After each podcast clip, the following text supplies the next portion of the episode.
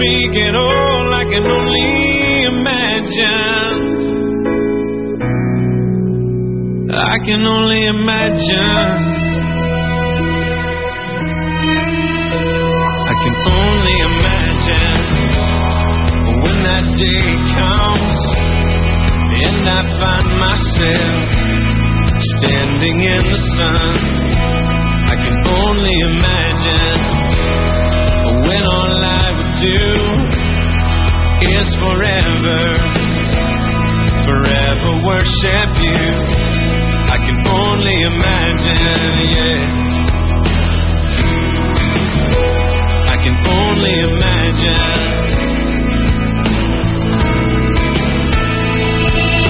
Surrounded by your glory, what will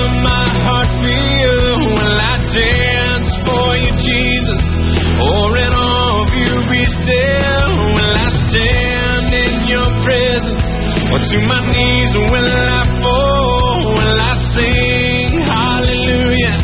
Will I be able to speak at all? I can only imagine.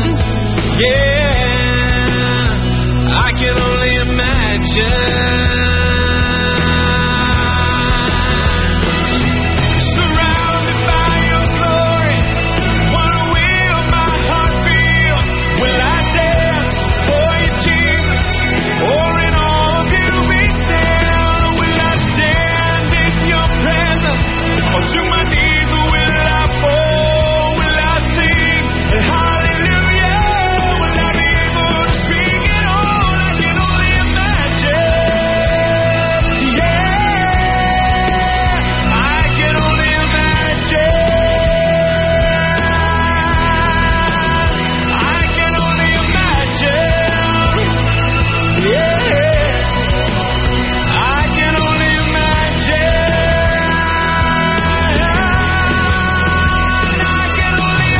See if the imagination can take us to the imagination God I can only in its overall form. This has been Heart and Soul with Ernest. and we're about to get out of here. Chocolate Star, I'm coming home to enjoy you. And this morning, this Sunday morning, imagine. imagine being with God, baby. When all I The ultimate high for any individual. is forever, forever worship Just wonder. you. That self-conscious is a strong thing. Let it float you on and on and on. Good morning, I can Columbia. only imagine. This has been Heart and Soul with Ernest. Coming home, baby. This is Studebaker John. Keep on listening to the blues. The Blues on Broadway show on KOPN 89.5 Columbia, Missouri.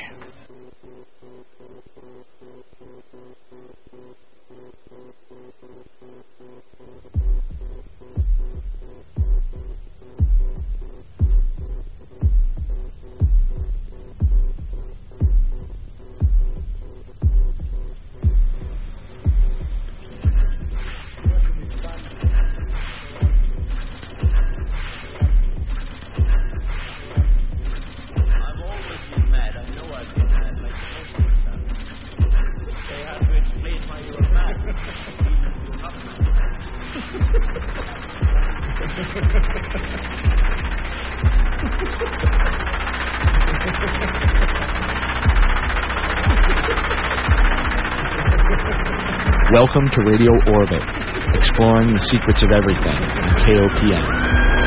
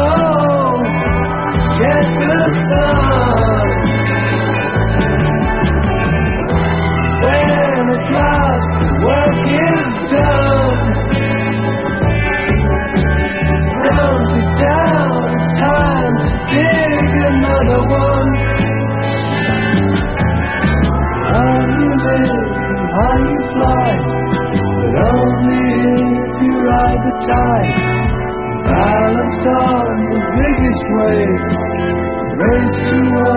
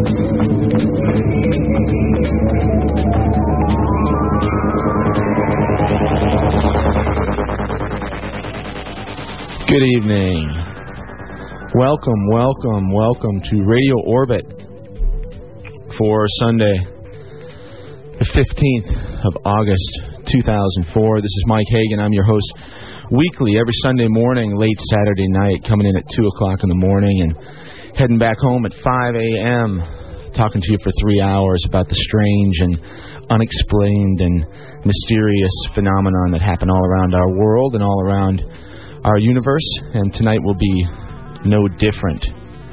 We uh, have an interesting show lined up for y'all tonight. My guest is uh, actually, I have two guests. The first is, uh, well, they'll be on together, I guess. So, uh, Kelly Naylor and John Craneshaw, both from the School of Metaphysics here in Columbia. And uh, John and Kelly will be with me in about an hour. And uh, until then, we'll catch up on some some stories that are in the news and uh, do a space weather update and find out what's happening on the sun and all the other happenings in our local neck of the woods here on planet Earth. So, Radio Orbit uh, coming to you live, commercial free, 2 a.m. to 5 a.m. every Sunday morning. This is Mike Hagan. I'm your host. Okay, um, it is just a few minutes after 2 o'clock, you're listening to KOPN 89.5 FM, Mid Missouri source for in depth news, diverse talk, and music of the world. It's more than radio, it's community radio, and we're serving uh, Columbia, Fulton, Harrisburg, Hartsburg, Marshall, McBaine, Wooldridge, Fayette, Kingdom City, Overton, all over mid Missouri. And we're glad you're with us here tonight, and uh, glad you're listening to Radio Orbit. Um, Kelly Naylor and uh, John Craneshaw, my guests, coming up in about an hour. We're going to be talking about dream interpretation, among other things. So, uh, well, I don't know, maybe an hour and a half from now, maybe two hours from now. Not sure exactly uh, what uh, what will be going down, but we'll probably open up the phone lines, and if y'all are out there and want to call us and tell us about your dreams, maybe Kelly and John can make some sense out of them from you or for you, I should say. Uh, the number here, 874-5676. That's if you want to call me in the studio. The number for uh, for the call in. If you want to actually call and get on the program here and talk about your dreams a little bit later, that number is 443 8255. 443 8255. That's 443 TALK. So give me a call. Give me a call when we open the phone lines up, and uh, we'll talk about dreams a little bit. We'll also throw in some good music in between now and then, and uh, oh, talk about talk about a bunch of different stuff. So and that's what's going on tonight on Radio Radio Orbit. Uh, lots going on in the news. We got plenty to talk about. Um, we'll get into all that stuff uh, when I get back in just a minute. I'm going to play another song or two and get things settled down here, get things organized so I know what I'm doing, and uh, then we'll be back to talk about these hurricanes that are blasting away down in Florida. We'll talk about uh, recent solar activity, some of the uh, uh, meteor showers that happened last week. We'll talk about some near Earth asteroids that are going to be going to be doing flybys in the next next couple three weeks, and um, talk about some other stories as soon as we get back. So hang in there with me. Welcome uh, to Radio Orbit. We'll be doing it up for the next three hours and be back in just a few minutes. This is Pearl Jam on KOPN, Radio Orbit, August 15th.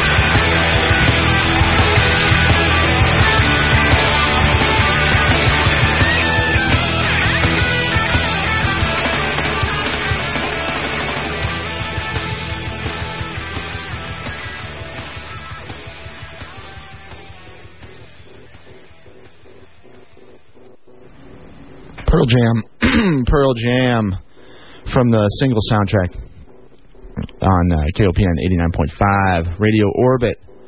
This is Mike Hagan talking to you live and getting into it here. All right, let's uh, get caught up.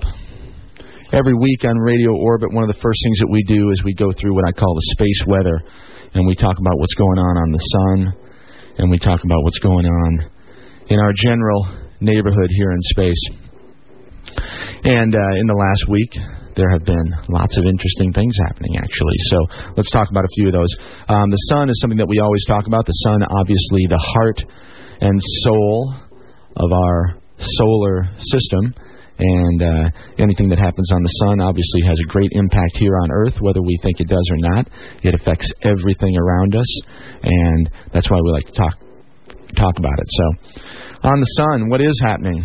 Well, during the past uh, 48 hours or so, uh, there is a, uh, a cluster of uh, sunspots, uh, area 649. Now, they name these areas as they develop and move across the face of the sun, so the numbers really don't mean a whole lot. They just kind of categorize them. But anyway, uh, this region 640, uh, 649 has unloaded a bunch of uh, M class flares in the last 48 hours or so. Nothing too serious, although a lot of these are what we call geo-effective. They're right in, sort of in line with the Earth. So uh, if any of these flares result in coronal mass ejections that are related to the flares, well, those uh, those CMEs, as we call them, could uh, could affect the Earth. But so far, uh, with these uh, these flares from 649, we haven't seen any any Earthbound coronal mass ejections. So uh, probably not going to be a lot of aurora borealis or anything that uh, anything too exciting this weekend because the solar wind isn't too too aggressive uh, right now. Now, however, um, the uh, this this this region 649 is still with us and um, has the potential to do some really interesting things. Uh, we had a couple of X-class flares a couple of weeks ago, if you remember right, and that came from uh, an area that was very similar to 649. In fact, it may have even been 649. I can't I can't remember exactly. So so these things are still dangerous uh, um, as long as they're on the front side of the disk, and uh, this will be there for at least a few more days. So we'll keep our eyes close on uh, Area 649. Uh, in addition, uh, the sunspot area 656 uh, has been very active, launching a sort of like a railgun uh, uh, idea of flares that came off in the last couple of days, just one after the other, and uh, very high uh, high class M M class flares on the higher uh, the higher parts of that scale, uh, getting close to the X class flare, which of course we know is um, the most powerful flare that we can even measure coming from the sun. So these are not small flares, and the activity on the sun continues to astound us and surprise us.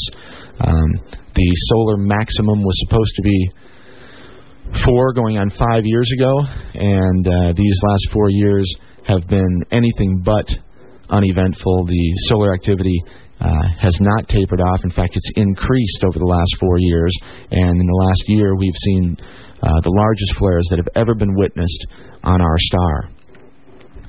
So things are really uh, uh, volatile and very uh, dynamic on the sun. And these cycles that we talk about, the 11-year sunspot cycle and solar cycle, that has, in my uh, humble opinion, uh, basically been thrown out the window because what I've seen in the last four or five years has completely thrown that model out the window. So the sun is doing wild stuff, and we like to keep our eye on it. I'm going to read you a little report here from uh, uh, from the uh, from the um, scientific community uh, regarding this area 656. Um, this happened on the 13th of August. It says the event was fairly brief and was not associated with substantial radio emissions. This is a, an X1 flare. Uh, which went off just a couple days ago. In addition, current LASCO imagery does not real, reveal any significant Earthward directed coronal mass ejection activity. Another fairly short duration major class M7 flare is in progress at the time of this writing, and this was a couple days ago. Um, and that one, too, turned out not to be associated with the CME. So, um, so nothing uh, too dangerous to be uh, interested in right now or to be concerned with right now. But these things are uh, volatile. They're still on the front of the disk, and uh, they could unleash a, a large flare at any given time. And we know the effects of those large flares can be significant here on Earth. Now, there's one last uh, sunspot area I want to talk about real fast. That is uh, uh, region 661. Um, now, this is a giant region of sunspots that is uh, poised to come around in uh, the next couple of days, and again, we'll have Earth sort of right in its sights. So we'll have to keep a close eye on 661 and 556. Uh, so, uh, as I said, uh, nothing nothing new here. At least nothing new in the last few years. The sun continues its uh, incredible activity, and we'll just have to watch it real close. Um, it, that, that actually brings something to mind. I had a uh, an interesting conversation with a an elder of the Lakota Nation, uh, uh, a grandfather for the Lakota Nation who's no longer with us, and uh, I hesitate to mention his name on the air out of respect. Um, in any case, uh, a few years ago, he related a story to me, and um, this was at an elders conference in Denver, Colorado, that I was fortunate enough to attend a couple years ago. I have a significant connection to the Native American community back in Colorado, uh, the Lakota Nation in particular, and a tremendous amount of respect for these people. And they are very wise and knowledgeable when it comes to these sort of cosmic ideas and universal ideas.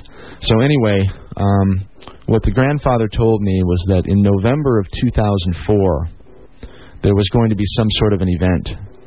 Now he didn't specify, but he made uh, a couple of allusions uh, to the sun, and he made me think that it may have something to do with the sun. I have other reasons to believe that that's what he was saying, but I'm not going to go into it now. We'll do a program on it hopefully in the next uh, the next month or so. But that's always been in the back of my mind. Um, what Grandfather Selo had said to me and a number of other people back in 2002 uh, in Denver, Colorado. Now, Grandfather Selo, and that it was his name. His name is Selo Black Crow, and uh, I decided that there's nothing wrong with mentioning his name on the air. Selo, I love you, and uh, I hope you're watching over us with the ancestors there, my friend. You're a, a great man and a, a grandfather to us all. Anyway, um, so this has always been in the back of my mind what Grandfather Selo said about November of 2004. So we're just going to have to keep on watching um, and see uh, if the sun um, pulls any other tricks out of its bag in the next few months here.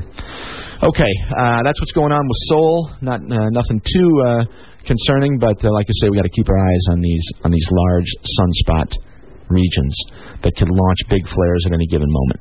Okay, the Perseid meteors. Uh, the Perseid meteor shower peaked just a couple of days ago, August 11th and 12th.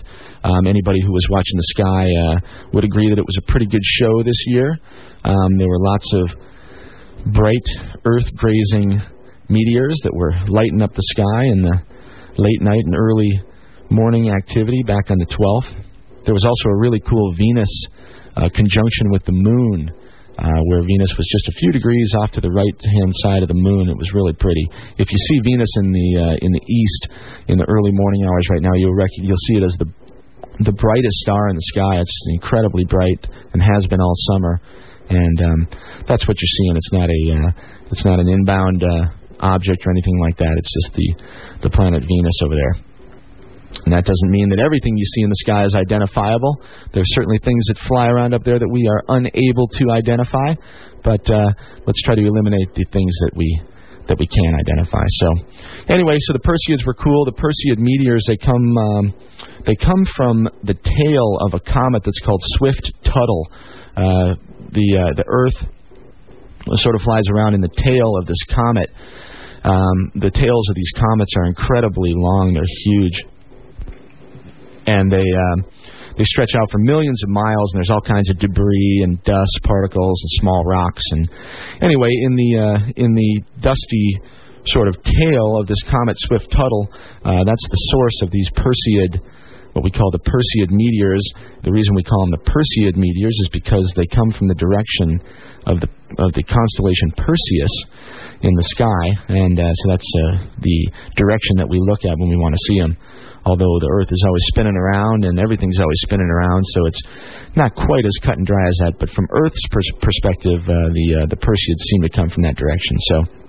Uh, the Perseids, even over the next couple nights tonight and the next couple nights, will still be visible in uh, a lesser degree than they were a couple of nights ago. But you might uh, you might check it out and see uh, see if you can still see some some rocks burning through the through the sky. Okay, what else going on? Uh, near Earth objects, NEOs, asteroids that are coming close to our planet, and uh, we like to talk about these because they're sometimes they get awfully close, and a lot of times they fly by before we even know it. And you'll hear you'll hear a story on the news, and they say three days ago, a large asteroid passed within 200,000 miles of the Earth. Scientists say there was no danger. well, we hear that quite often. Um, and it's obvious that they didn't know that it was going to be flying by, and they only knew it after the fact when they reported it a few days later. Now, this happens because there are all kinds of meteors and asteroids and rocks flying around out there in space, and uh, we just don't know how many of them there are. There are probably uh, an infinite number uh, in an infinite uh, amount of space. So there's an infinite, infinite number of rocks flying around out there. So there's no way to know where and when uh, any new one that you haven't discovered before might uh, might happen to just cruise by your planet and say hi, or it might even uh, get a little too close for comfort, and that's when we have uh, impact scenarios. And depending on the size of those stones, those those things can get rather dicey. So, anyway, uh, near Earth asteroids, uh, potentially hazardous asteroids, PHAs we call them sometimes. Um, coming up, let's see, the most important one on September 29th, and we've talked about this, this before, is Toutatis. Toutatis is um, only going to be about four lunar distances from the Earth. That's about a million miles and just a whisker in cosmic terms. And Toutatis has a real funky rotation and sort of a strange orbit, so it's not real predictable. And a, million miles is uh, is not a lot of uh, margin of error for a a stone such as Toutatis. So we're going to be watching that one very close uh, and um, see what Toutatis does. It's very big. It's big as a small city, a few miles in uh, in diameter.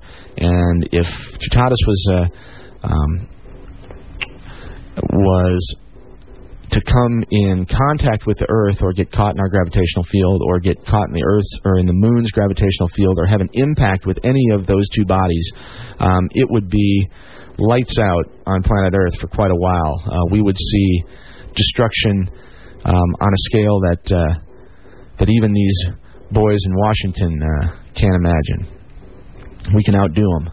Mother Nature can outdo them, and uh, let's hope that doesn't happen anytime in the near future. But we will talk about it uh, uh, as we uh, as we move along here. We're going to play another uh, bit of music here. That's all for the space weather for now. Um, Toutatis, uh, there are a couple other small bodies that are coming by in the next next couple weeks, but nothing that I'm too concerned about. Nothing that's going to get very close. So we're not even going to waste time waste time chatting about them. We're going to play a little uh, play a little bit more music here, and I'll be back to talk to you about uh, some upcoming guests who we're going to talk uh, to tonight. We talked about Kelly and John Craneshaw going to be here from the School of Metaphysics here in Columbia.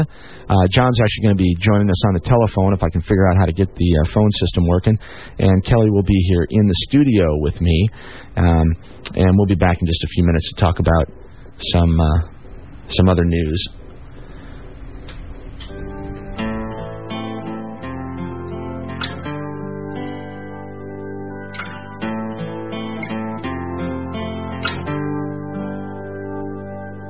There's an old lady living in an old house. Since her husband died, she hasn't been out. She lives in her own world with her own little nightmares. And she stopped counting the days.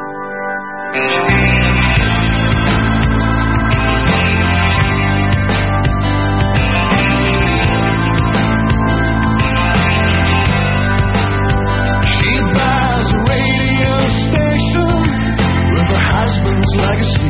She doesn't own shows on hours a day. Plays phones listens, lets feelings run free. Has people talk.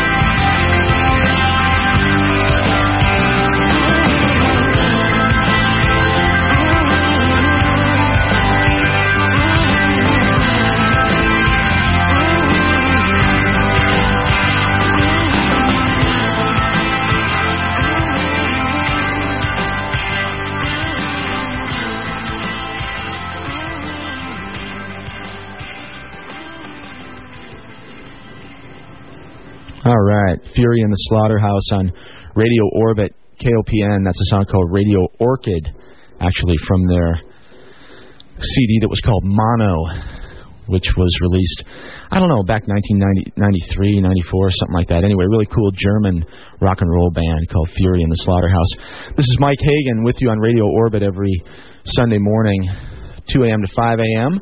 And uh, we talk about the strange and the mysterious and the unknown and all the interesting things happening in our world and universe. And uh, tonight's going to be no different. As I said earlier, I've got a couple of guests. Uh, one going to be online with me uh, on the phone from Kansas City, and the other uh, young lady in here from the School of Metaphysics, right here in the studio with me. Kelly just showed up, and uh, we'll be talking to her. And uh, John Craneshaw, both from the School of Metaphysics here in Columbia, we'll be talking to them in about half an hour. And we're going to open up the phone lines a little bit after that. Uh, so if you have any interesting dreams that you're trying to figure out what they might mean, or if you just have a comment or a question for John or Kelly, we'll open up the phone lines and we'll let you guys call and ask a couple of questions. Uh, that number for future reference is 443-8255. That's 573-443-8255. And uh, you can call us in the studio a little bit later. I'll let you know when we're going to open the phone lines up. It'll probably be about an hour from now, maybe. I don't know, maybe an hour and a half. We'll just have to see how it goes. So uh, that's what we're doing. Um, Kelly and John be with us in just a little while here. Uh, upcoming guests. Let me take care of a couple of uh, informational items for uh, the next coming up weeks uh, or the next few weeks coming up here. Kent Steadman. Uh, if you've been listening to the show, you know Kent was on the show about three, maybe four weeks ago now. Kent is the genius behind CyberspaceOrbit.com. A very close friend of mine and one of the most important people on the planet, I have to say. Incredible guy that has information that people need to be listening to. So Kent Steadman's going to be with me next week. He'll be here for uh, two hours in the in the early morning, like we do every week. And uh, Sydney Dotson, a woman named Sydney Dotson. I'm going to be talking to her in a few weeks. She's an expert on identity theft.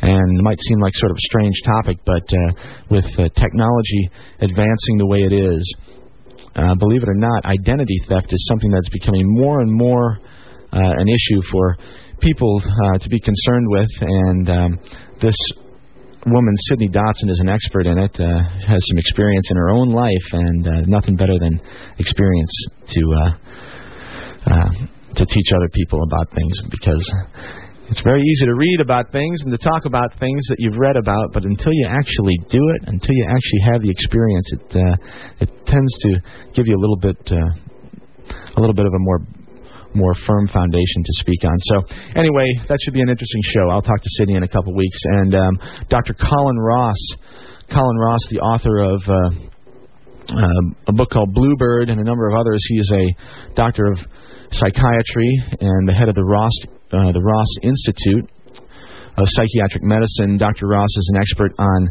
mind control, and uh, he will be here talking to us um, about the history of mind control experimentation in the United States uh, and around the world. Uh, if you're familiar with the movies, you know there was a remake of an old 1952 or 53 movie that was made just recently. It's called The Manchurian Candidate, and um, that movie, believe it or not, was actually based in fact. And um, Colin Ross is a gentleman who knows. He's forgotten more about uh, this stuff than most of us will ever know, and I can't wait to talk to Dr. Ross, and it's going to be a real interesting program. Unfortunately, we won't be doing it live with him. I'm going to tape it and then air it after uh, uh, sometime after we actually do the recording. For some reason, he doesn't want to be up in the middle of the night with me at three o'clock in the morning uh, doing an interview from from Dallas, Texas. So, uh, but Kelly Naylor, who's here in the studio, she had the guts to actually uh, get up in the middle of the night and come here and and uh, do some radio for your benefit. So. Uh, Hope you all ha- uh, hang with us here and uh, listen to Kelly and John just coming up in a few minutes. Okay, I read an interesting story from the Scotsman um, just a couple of days ago. Uh, they're um, talking about what they call a tsunami crisis. If you know what a tsunami is, just another it's a Japanese name for a, what we call a tidal wave. Um, but there's an interesting situation that's developing uh, in uh, the Canary Islands. There's a big chunk of a volcano that uh, is uh, the the actual name of the, the of this volcano is called Cumbre Vieja, and it's uh, in La Palma. And when that the next time that volcano erupts, uh, scientists are very concerned that there's a big chunk of it that's going to fall uh, that's going to fall into the ocean. And if that happens, it's a very large rock, a very large piece of earth. Um, if that happened, uh, a giant tsunami or a massive wave reaching heights of more than 500 feet would be sent racing across the Atlantic at the speed of a passenger jet. And I'm quoting from the article here. Um, after about 4,000 miles after it traverses the entire uh, length of the Atlantic Ocean, um, it would be a little bit lower, but still 20 to 50 meters in height. Now, a wave like that coming in contact with the eastern seaboard of the United States is going to, well, it's going to change the face of uh, of what's happening out there. New York City, Washington D.C., Baltimore, down the eastern seaboard. There are going to be some serious issues there if that happens. And these guys are very serious about it. They say. Um, uh, at the beginning of this article, it actually says world leaders were today urged to wake up to the threat from a collapsing mountain, which at any moment could unleash a massive tidal wave on the east coast of North America. Um, so, as we always talk about here on Radio Orbit, a very dynamic world that we live in, changing all the time, and we sort of live on the on the edge of a razor blade. And although we tend to think that everything is sort of stable and static and not changing. Things are actually changing all the time. And things like this tend to make us think a little bit more about that. Um, so the world is ever changing. The earth is ever changing, just like you and me are always changing. And um, so keep that in mind and uh, say a little prayer for Mother Earth that she doesn't drop a big rock into the ocean and trash the east coast of America and uh, do a lot of damage to some other things in the meantime. Uh, what else? Um, speaking of big uh, catastrophes, might as well stick with it here. I mentioned Toutatis a couple of minutes ago uh, when we were talking about the space weather update. Toutatis, of course, is, a, is an asteroid that does a, a near-Earth flyby every couple of years. It has a what we call an Earth-crossing orbit. Every couple of years, it it crosses the Earth's orbit. And when an asteroid does that, it's just a matter of time before those two orbits actually come into sync and the, and the objects actually meet in space. And when that happens, we call that an impact. And when we have an impact, we have things like we were talking about two minutes ago big tidal waves and, oh man, Armageddon, the end of the world biblical stuff really wild. So um, anyway, I don't think that's going to happen on this uh, on this flyby coming up in the next couple of weeks. It's going to be about four lunar distances from the Earth, which is about a million miles, but again, in cosmic terms, just a whisker. So um, uh, we'll keep our eye on Toutatis, but the reason I bring that up again is that back in 1908, there was um, something happened in an area of Siberia, an area called Tunguska, and um, there were about 400 square miles of forest that were completely leveled. In fact, to this day, almost 100 years later, if you go to this area in uh, Siberia, you'll find a, a virtual wasteland. And scientists for a long time have been trying to figure out what happened there. And the consensus is that a big rock entered the Earth's atmosphere and exploded above the forest in Tunguska and uh, had a tremendous amount of force and flattened that whole forest and lit up the sky and uh, uh, was a very uh, a very significant event. Well, in the last week, scientists from the Soviet Union, or the former, former Soviet Union, pardon me, uh, in Russia, they have made a real interesting claim that they found evidence of an extraterrestrial craft or some sort of technology that they found on the ground. Now, uh, prior to uh, just this week, the scientific community had said that there were there was no evidence of this rock that was found on the ground. In other words, they thought that it had exploded in the atmosphere, released a tremendous amount of energy, which was directed downward, uh, wiped out all these trees and uh, and just trashed this big area of the Earth. Um, but but there were no uh, that it was completely destroyed. It, it disintegrated in the atmosphere. and that there was no evidence on the on the Earth of of the actual rock itself. Well, that now, at least uh, these uh, Russian scientists are contending that fact. They actually have been there. Uh, they've been there for quite a while, actually doing their research. But they just released this story earlier this week, and they say that they've actually found um, a big chunk of the rock itself, and they've uh, been able to isolate a small. Uh, 50 kilograms or so of that to take that to the lab and check it out and find out, um, uh, see if they can uh, gain anything from from uh, from looking at the rock itself. But then they made this really weird claim that they've also found what they call an extraterrestrial device. Now, um, don't shoot the messenger here. I just report the news to you. I don't make it up. Um, but uh, I just found it really interesting because I've always been interested in this Tung- Tunguska story since I was a kid because I knew something really significant happened there. Um, but uh, now uh, we're the story's the the plot thickens and the story gets a little bit more interesting. We'll have to see how this pans out. I'm not going to make any. Uh, uh, I'm not going to come to any conclusions on it because it's just sort of developing now, and I want to read some more about it and see if I can learn a little bit more before I make a make a decision on what I think really happened. And we'll be talking about that down the road here um, a little bit uh, a little bit later. So. Uh, let's see. What else do we want to talk about? Okay, we're going to be talking about dreams a little bit later. Kelly, I'm going to turn your mic on actually for a second, and uh, why don't you say hi to me here? Hello. Hey, there's Kelly Naylor. Um, we're going to be with Kelly and John in about 15 minutes, but I figure since she's sitting across from me here, we'll ask her a couple of questions real fast. Um, we're going to be talking about dreams primarily, I think. Um, we may talk about more than that, uh, it, depending on what on, on what Kelly thinks of her. What do, you, what do you think, Kelly? You want to talk about a few different things, or? Sure. Okay. Well, we're going to talk about dreams. There's a lot of other things that they do at the school here, and um, I'm not real familiar with a lot of it. Um, at least uh, what they do here at the School of Metaphysics in Columbia. Um, I'm, I have a feeling I'm familiar with some of the concepts we're going to talk about, um, but uh, but we will find out soon enough. And Kelly is has been studying dreams and their interpretation for how long now? Um, all in all, I'd say about close to two years. Okay, a couple of years, and um, did some research, I'm sure, and a lot of reading before you started actually working with people. Oh, definitely. Yeah. Lots of research. Okay, so it's going to be really fun, and I actually have some. I got some of my own issues. I think I need to We can help you with your need to need need to mention some of my own dreams and see what see what she see what she finds.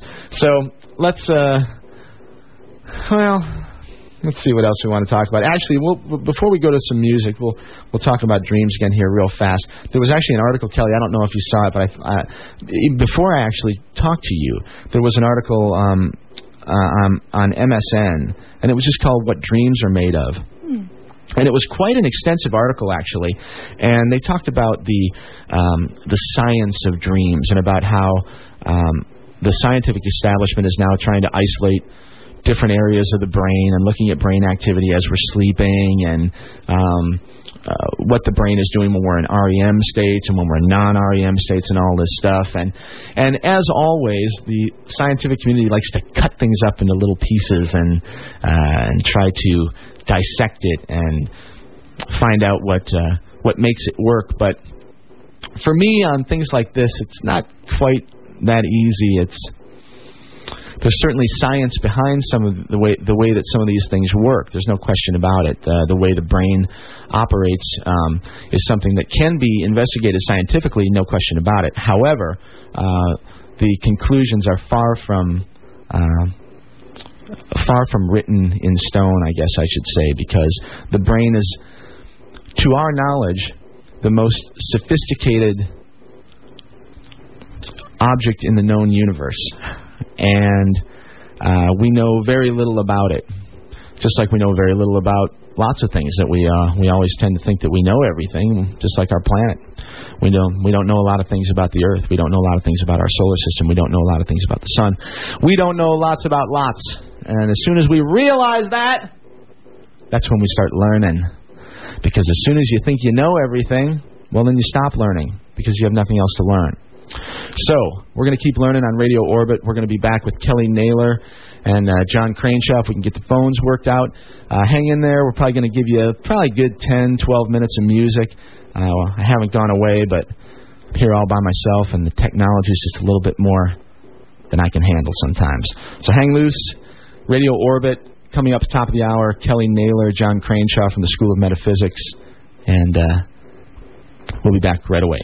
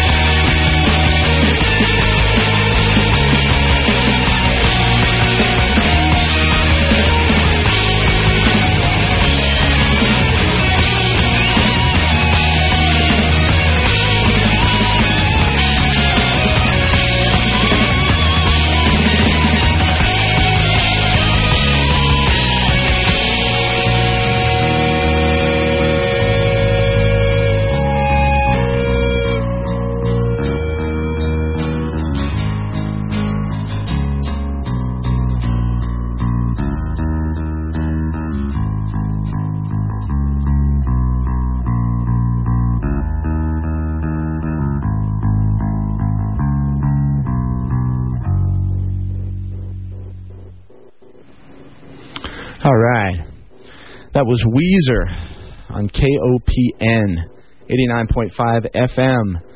You're listening to Radio Orbit on KOPN. It's 3 o'clock in the morning on Sunday morning, August 15th, 2004.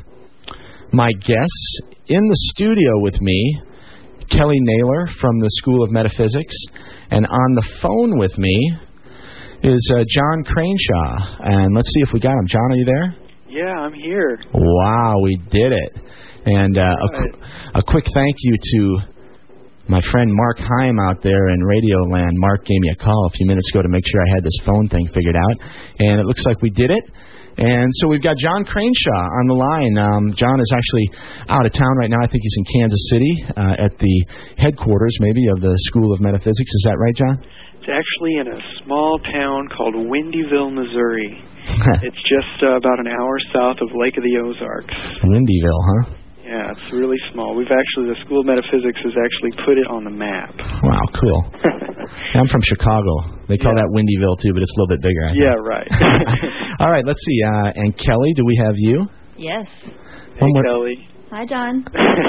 Kelly, do me a little favor and get a little bit closer to that mic when we talk to it. Make sure we get our levels right. Okay, cool. All right, I think we're there. Um, John, what I'd like to do first, uh, we've got a couple hours here. I'm not sure how long you're going to be able to stay with us, but um, let's uh, let's start out um, just by talking about the School of Metaphysics itself um, and what you guys do there. But I think even before we do that, let's talk about metaphysics in general and what really is metaphysics. We hear this word quite a bit. Um, it's it's uh, it's a word that actually along the years ago we didn't hear very much actually, uh, but now we're hearing it quite a bit more, and a lot of people talk about metaphysics, this and that. But I think that it uh, maybe it requires a, a definition from from you at least, so we can frame our conversation tonight. Well, I'm glad you asked. Um, whenever I tell people uh, that I study metaphysics, they they kind of get this preconceived idea that it's some very uh, intellectual. You have to be very smart, you know, very brainy to to do to study metaphysics, and you really don't have to at all. In fact, we uh, teach people to rely less and less on the brain and more and more on the mind.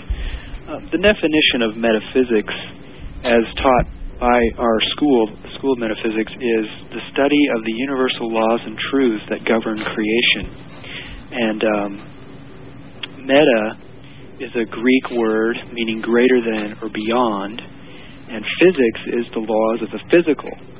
And so, anytime you study metaphysics, you're studying something that is greater than or beyond the physical level or the physical realm. And um, in a nutshell, I think that's what th- that describes the, the study of metaphysics in general, even at the School of Metaphysics or anywhere else you go. So, Okay, interesting. Um, so really, we're, so in a nutshell, we're talking about things that are greater or beyond the physical. That's right. Okay. That's right. And that falls under what the School of Metaphysics calls the mind. And people, sometimes people have a, a misconception of, they think that the brain is the mind. That's not true. The brain is a physical organ. The mind is like a, think of it like a, a vehicle that every person uses. And um, the brain is an organ that uh, is primarily used to store information hmm that we gather in life. So, hmm Or to access information. yeah, it's like a computer. Yeah, it's a, I've I'm I'm very interested myself in in in brain development and neural development and the way that the brain accesses these sort of non-localized fields now that we're that we're learning about from quantum uh, from quantum sciences and quantum physics and it's really uh, astounding actually what uh, at least some of the things that I've been reading. So, Yeah, there's some, there's some amazing things that, like you know, it's that that old adage that scientists say we only use 10% of our brain. right? well, we only use 10% of our minds once you once you study it. And the more you study the mind, the more your brain activates and livens up. So, um, there. Just a quick tidbit of trivia: the School of Metaphysics has compiled a little bit of research on brainwave activities, and uh, has noticed that um, the the people like swamis, yogis, um, master teachers, enlightened people uh, throughout the world were they measured their brainwave activities, and there were four different types of brainwaves: the alpha, beta, theta, and delta. hmm and uh, noticed that within these enlightened ones that all four brain waves were working at the same time, meaning they were using their brain more completely than just the average person, I think. Interesting. So, yeah, we do study the brain. Our focus mainly is on the mind, developing the mind. Okay, well, um, let's talk a little bit more about that then. So, so at the school, um, I, I was talking with Kelly a little bit earlier, and I. Um, I, I'm not that familiar with the stuff that was being done at the school, and one of my questions to Kelly was about dream interpretation, and I, I kind of made an assumption that that was her sort of specialty, but what she clarified was that that is just sort of one part of uh, of the overall sort of uh, uh, teaching concept that's going on at the school, and and so there are obviously a bunch of other things that are involved in that. Maybe you could uh, talk about some of those other things and uh, the, just sort of an overview of. Sure. I would love to. Um, let's see. If someone, you know, I'll say it. I'll describe it as as the journey of a student in the School of Metaphysics. The first thing that you know you would register for classes, and the first thing you would learn is a skill called self-respect, and uh, it's the ability to look at yourself and notice your your skills and your talents and the areas that you shine and also look on the areas that don't shine you know maybe your flaws or shortcomings and to look at those with an attitude of um, not developing an attitude of inferiority and looking at yourself or maybe even superiority swinging to the opposite end but an attitude of objectivity and saying okay who am I you know, what is who am I? What do I think? And just generally focusing on on self um, in the beginning. The next thing the student would learn is the ability to deve- develop undivided attention. Undivided attention is the foundation of everything else that we teach at the School of Metaphysics. It's the foundation for um, using power of visualization as a tool to create your own reality. It's the foundation of healing. We also study healing. It's the foundation of developing a photographic memory.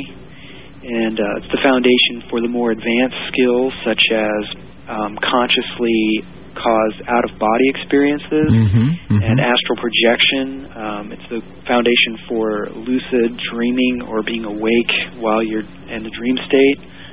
Uh, it's pretty much the foundation of everything. And so, Yeah, the um, it's interesting that you that that uh, that you mentioned that I. The, the term that I use for it, and I think it's the same thing we're talking about. I call it unconflicted thought, uh huh. and um, I think that I think we're talking about the same thing there. And I and and and from the research that I've done, and again, this is more on a biological side.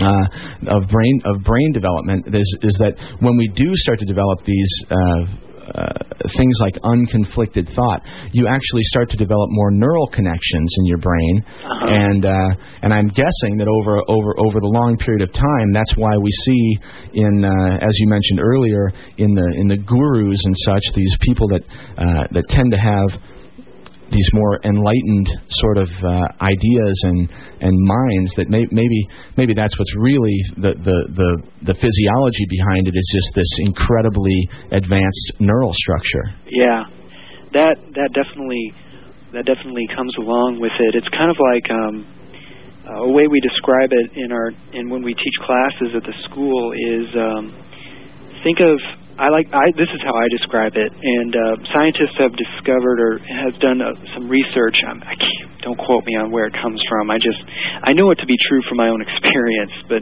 we have tend to have about somewhere in the range of fifty thousand different thoughts per day. And I mean, when you go to bed at night, how many of those 50,000 thoughts do you actually remember having?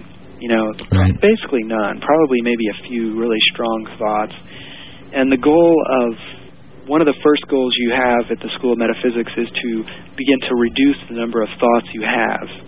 And so that eventually what you have, instead of your mind and your thinking to be dispersed and scattered among 50 different thousand avenues of um, incomplete thoughts, is to concentrate those thoughts into a into a few uh, potent creative images of how you want your life to be and how you want to live your life. Mm-hmm. And um, that focuses the energy of the mind and it focuses it kind of like a laser and it's your mind becomes so much more efficient so much more productive um, you create less conflict in your life uh, so less conflicting thoughts the less conflict you experience in your life hmm so that's uh, again that's some of the more advanced studies of the school, but it happens actually. It begins to happen the first night, the first uh, time you the first time you sit down and and practice your your mental development exercises. Right. It doesn't. It doesn't take a lot to sort of light the candle, and Right. uh, and then all you got to do is kind of nurture it, I think, and Mhm. and uh, and it tends to grow by itself.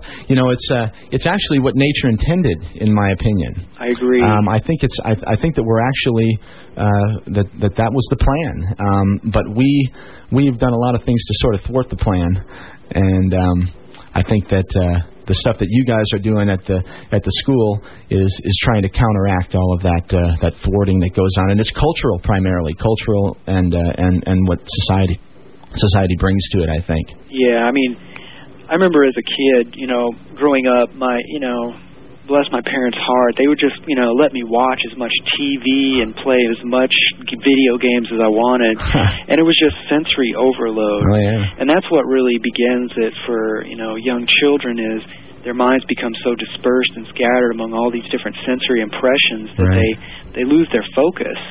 And then you have such things like ADD and ADHD and things like that and um I mean I've had I've got students in the classes right now, one woman's teaching her kids how to meditate and it's having profound effects on their on their minds and just their ability to stay focused and they're actually she doesn't have to coax them into it anymore. She, they're on their own doing Right. it, and it's really amazing. Yeah, it's it, it, it is. You mentioned a couple things that really uh, that really really struck me there, and I'm looking over at Kelly across from me here. And don't worry, Kelly, we'll get you in the conversation here in just a second.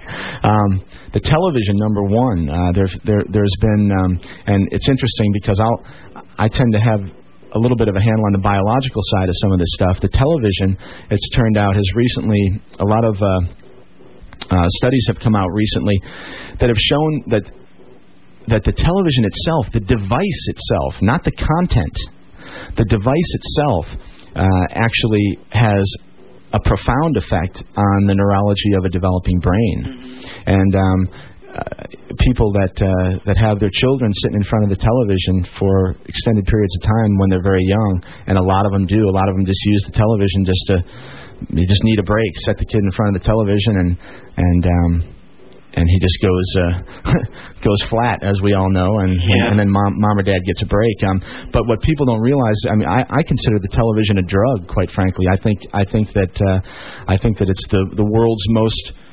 unstudied and uh, uh, unlearned unlearned about drugs. It's you. Uh, your brain, your brain waves go flat, your eyes, you dilate, and all the blood pools in your ass, and you, and, and, you- and you become the, you, as my friend Terence McKenna used to say, you become the, per, you become the perfect pawn for somebody else's trip. Yeah. It's not even your trip. Yeah. It's it's it's somebody else's trip, you know. And uh, so anyway, yeah, I I, I think that if we can get the kids focused on some other things other than these these uh, audio video inputs that are that are debilitating to a young brain, that that that, that alone can make a big big difference.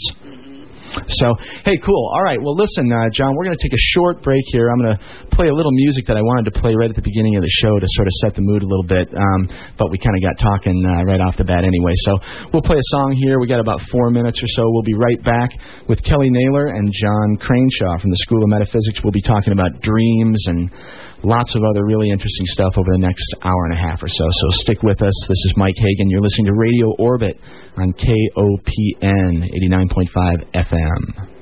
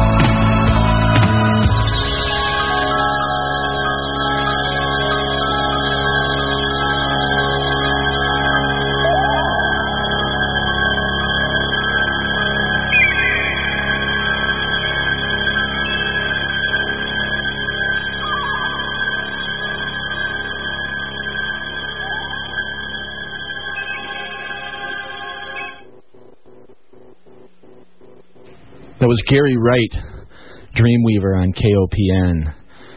Back in the studio here with John Craneshaw on the phone, actually, and Kelly Naylor in the studio here with me. John, you still there? Sure. All right, great. Here. Okay, and Kelly, we got you still, I think. Right here. Okay, good. Okay, John, where um, where were we, and where do we want to go? Well, we were talking about um, people's. I think it was the average person's use of the mind is is pretty um, almost next to nothing. You know, a lot of people, Right. and we were we were talking about some of the things that we were we teach at the school, and I kind of briefly touched on those.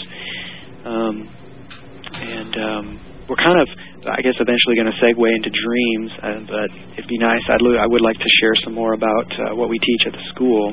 Yeah, I don't have a problem with that. Um, let's be, because all this stuff is related, and I think the dream stuff comes in in a package, sort of along with, the, with with with this other stuff. It all kind of gets developed together. So I don't think there's anything wrong with uh, with talking about it together. So maybe we can talk. Maybe may- maybe uh, we can sort of try um, to give listeners a best opportunity we can to try to teach them a few things that they might even be able to do on their own. Sure. Um, maybe they can practice. That'd you know, I've. I've I've I know a little bit about lucid dreaming and some of the some of the te- techniques and stuff to try to do some of these things. Maybe we can try to uh, to uh, to light a few candles tonight and wake a few people up and let them try some of their own experiments. And uh, because a lot of this stuff, I know you just kind of need somebody to tell you, hey, just try this or Yeah. try that and see where it goes. So Mhm. so maybe you could um, maybe you could sort of uh, let's assume that we're trying to teach somebody something right here, right now, and, and tell me Sounds how you might how you might do that. So Yeah, I like doing things like that. cool. Um, I guess you know anybody who's interested in learning to develop their mind. Um, first of all, I'll be totally honest with you. In order to really excel and to succeed in understanding the whole mind and the whole self, you really do need a teacher, somebody who has done it before, somebody who can keep you motivated and keep you guided. Sometimes that's not always available. And uh, there are some concentration techniques that we offer to anybody who's willing to put forth the effort. And I'll go ahead and describe one of those for you. It's very simple. Um, the one first one we we teach is to you have to get a timer because you have to be honest and and um, um, for about ten. All you need is ten minutes every day. You have to do it every day Okay. because the body functions on cycles, um, on daily cycles. And even if you miss one day and the next day you do it twice, it's not as effective as if you just did it once a day. It's that simple. Um, you set your timer for 10 minutes and you concentrate on the minute or the second hand of a clock Okay. for 10 minutes. And you give it your undivided attention. If you find your mind wandering uh, to different sounds or sights or whatever, bring your attention back to the second hand. And eventually you'll let go of the physical distractions. You know, your body will stop itching. you know, you you won't necessarily tune out other noises. You just won't your brain won't register them because your attention is focused on the hand of the clock Okay. um, concentration really isn't a matter of tuning things out. It's a matter of either you're directing your attention to your ears and you're hearing things, or you're directing your attention to your eyes and you're seeing things, or you're directing your attention to multi-senses and, and receiving multiple sense impressions. Okay. Um, and eventually, once you get really uh, focused, you'll start to notice how scattered your mind is. And one of the students, he was so cool. It was so fun to teach. Um, in his innocence, he described the average person's use of the mind with he was doing his con- concentration practices, and he he finally he woke up to the idea, the fact that in his head there was about oh, 50,000 or so different voices all talking at once. And he couldn't, and it's like he couldn't make out what each individual one was saying. It was just all these voices just talking all at once. And that's how people's minds are right now. And Right. Right. Right. as you practice that concentration, you eventually, all those voices in your head just sort of quiet down. And, and eventually, what you reach is a period and this is a really hard concept for people to understand, where you have absolutely no thought. Mhm. Um, a lot of people describe that as kind of a Zen kind of um, kind of being, state of being, where your mind is is pretty much absent of thought, and we describe it as a still mind. Mhm. And um, as you practice your concentration every day, you develop a still mind, and it's in in, in order. Each um, student that I teach, I encourage to s- practice and develop the ability to still your mind at will, so that if you're going through some emotional turmoil or some kind of confusing situation, you can quiet your thoughts and center yourself, and then make a productive decision and have a degree of objectivity. So practicing that concentrating on the second hand of, or, of a clock really helps for 10 minutes each day. And eventually you can move to the minute hand and then the hour hand because uh, the hour hand moves a lot slower. So, it sure does. yeah. Right. That's one thing they can practice. Hmm. Now, in that uh, in that state that you're talking about, eventually it doesn't matter whether you're looking at the hour hand or the second hand. In other words, right? Mm-hmm. So, in right. other words, time. In pardon me. In that in that state, what does time do? Does time kind of go away? Almost? Does it? Does it? Is it? You know, we have a weird concept of time anyway. Yeah. But but um, does it sort of collapse at that at that point? I I think different different people have different experiences with it. Um, I don't know. I haven't really done enough studies to find a universal experience with time with people. I think what happens a lot. It's different for each person. Sometimes they say, "Oh, the time went by so fast. I couldn't believe that it was over." Right. And sometimes people say it took seemed like it took forever, or you know it. And it lasted. It seemed like a, ten minutes was an hour, but it was the greatest hour of my life. You know, Mhm. it's it's kind of um people go different places when they practice. Um, let, me, let, me ask you another question. Um, this sort of reminds me of I'm I'm a musician, uh, uh, sort of an amateur musician. When I'm not working my regular job and when I'm not doing radio for free, but uh, there's a there's a um, there's a state of playing or whatever that musician we call it being in the groove. hmm Uh, there are lots of different names for it, and they they they sometimes say in the zone when they talk Yeah. about it in sporting events and things like that. Um, you hear you hear runners talk about runners high Yeah. and uh, these th- these sorts of things. Are these similar experiences you think, or similar places? Because when I'm in that zone, when I'm in that groove, when I'm playing my music. Um, time does tend to do something strange and, so, and and and I can't quite put my finger on it but sometimes it goes real fast and sometimes it doesn't go at all but I but I but I also find that that I'm my most creative probably during those times. I tend to play um better or more competently than I typically would when I'm not. Does that make sense? Makes perfect sense. I mean, I I was uh, I play music myself. I've been in those states before, and my experience of it is what what you're describing in terms of the mind is you you kind of you have a waking mind.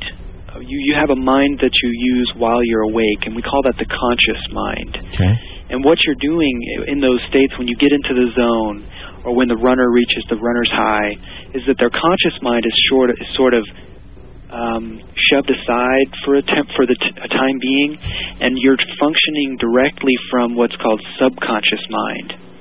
And your subconscious mind is the storehouse of all uh, the wisdom that you contain. It's the source of creative genius. It's the source of um, inspiration and so many different things. And once you can, that's one of the great benefits of developing concentration and learning to still the mind because when you still the mind and focus it on a single point, you in effect remove, you shove aside the conscious mind, and therefore you're able to tap into that subconscious realm of genius and infinite wisdom and understanding, and it's it's it's an amazing place to be. And more and more, humanity is is moving into that, and um, and that's kind of why the School of Metaphysics is here, is to help um, accelerate that process. I think that's exactly what you're describing. Hmm. What I can tell. So, so you and and you tend to think that this is something that is uh, that's spreading around the planet. In other words, you think that there are that, that there's an explosion of this happening right now.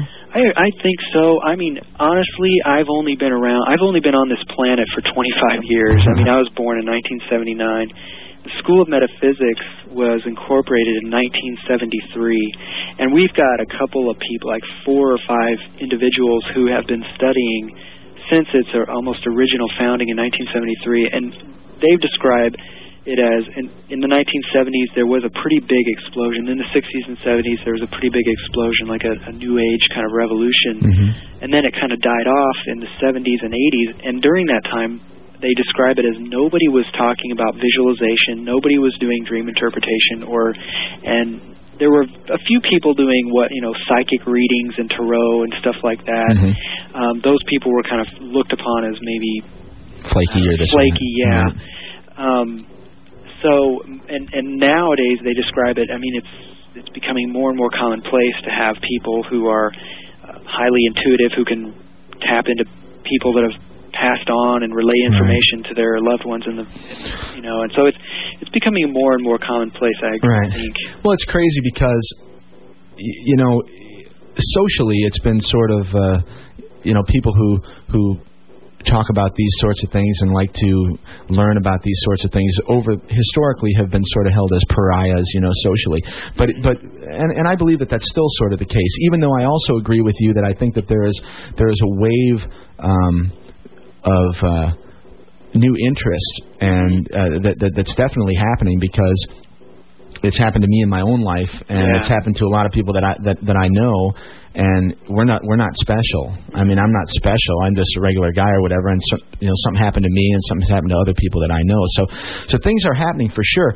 But I think that um you know when it comes to like uh, uh culture and politics and things like this, uh, you know, these people have also you you know this knowledge goes back a long, long, long way, and uh, you know lots of our ancestors were very aware of some of the things that we're talking about right now, and in fact. Uh, some of I would I would argue that some of the powers that be in the world today understand some of these things, but they just don't want anybody else to understand it. They like to use it for their own good and for their own uh, agenda or whatever, but it's not something that they consider uh, that's that's good for the for the common for the common guy. hmm And so then they make so so, so they so they paint it as you know wacko nutcase whatever. Yeah. Um, and then uh, I don't know. It's at, at least historically, at least it seems like that's what they've done. Yeah, I've heard, I've read different books and things like that, and I've heard about different stories. And I think what's really amazing, though, now is that I mean, places like the School of Metaphysics and the School of Metaphysics are offering this knowledge, basic, almost for free, you know, and it's it's mm-hmm. freely given. And and I mean, the School of Metaphysics especially just wants everyone on the planet to have this knowledge available to them Right. and we're doing so much right now. We have like a world outreach program. We have a a, a national. We have a worldwide website that's specifically devoted to dreams, and I mean it's and, we've got a, a, a basic website that has it's chock full of just exercises, things you can do, information, articles, mm-hmm. all kinds of things.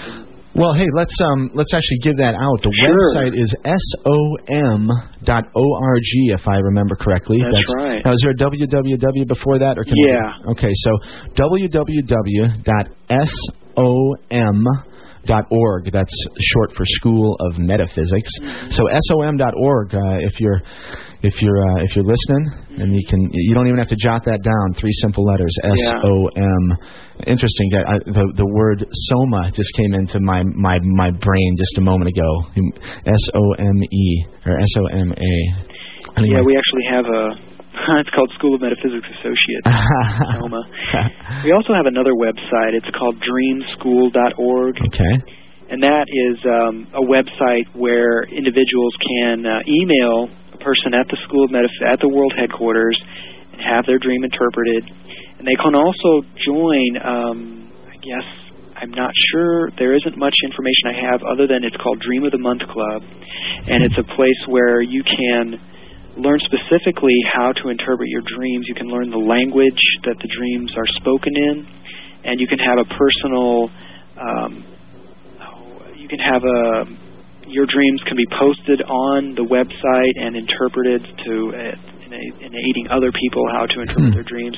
Great. You get a, a kit, some kind of.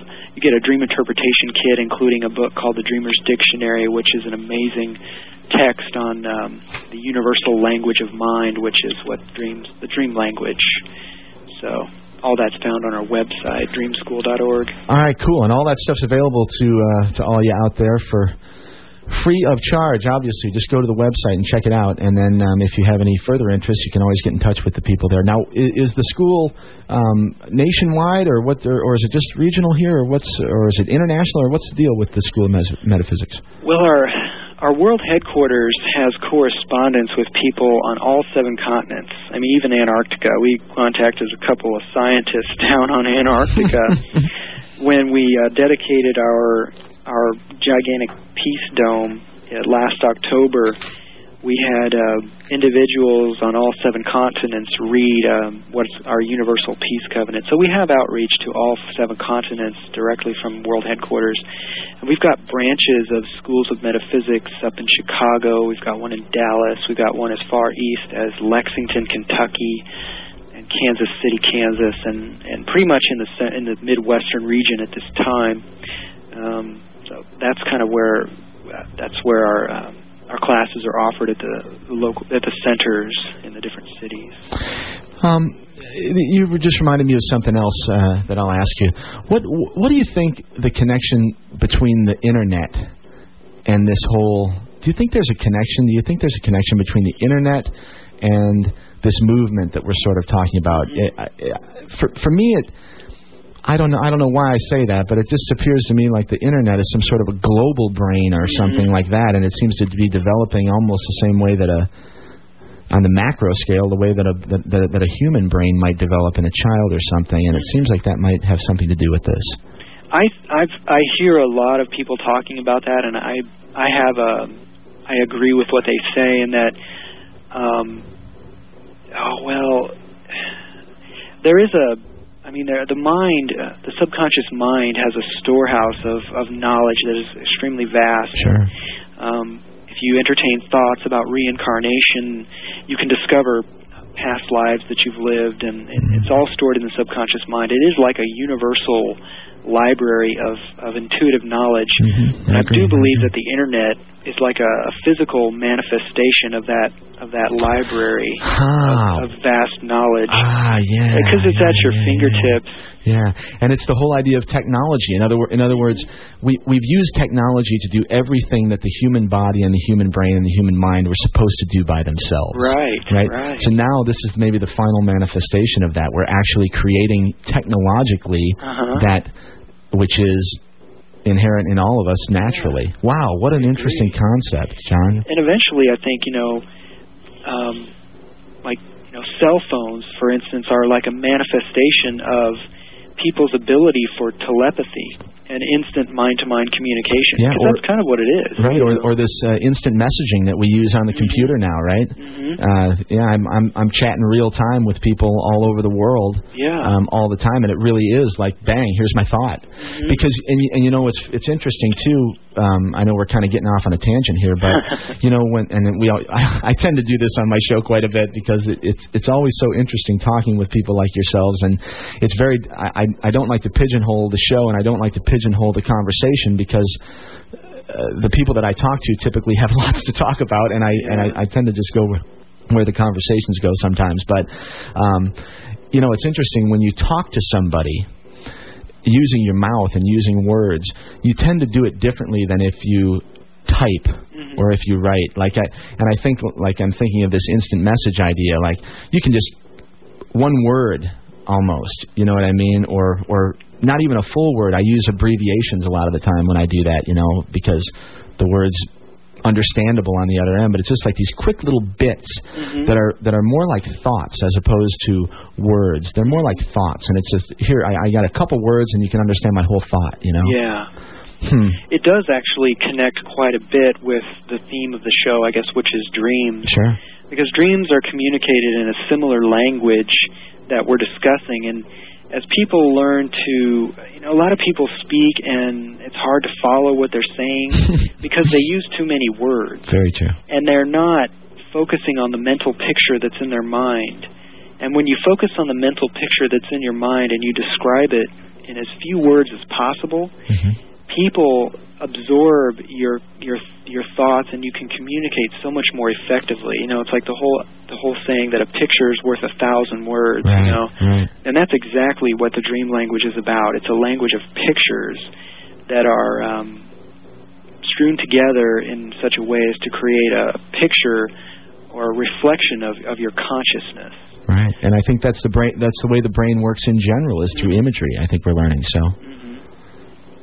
Yeah, and um, a lot of times people are real wordy, and it's it's kind of hard to follow what they're saying. And, and then there's people that you can just absorb their thoughts like like they were your own, and it's because they have a really strong mental image that they're describing. Mm-hmm. And the mind, the mind communicates in images, and it communicates actually much better in images than it does in words. Right. And I think that's why people are really drawn to television and, and visual kinds of learning things because the mind is is a picture. It's a picture mechanism. Yeah, it it, it actually um, it also reminds me of the difference between cultures that use a written language as opposed to cultures historically, uh, for example, indigenous cultures that use a a language. Um, that is not written. That's primarily an oral tradition, um, where where these traditions are handed down over generations through uh, I don't shamans or priests or whatever you want to call them, but the but the imagery in those stories is perfect and gets and, and never gets changed. The same story is told every generation. Hmm. Amazing.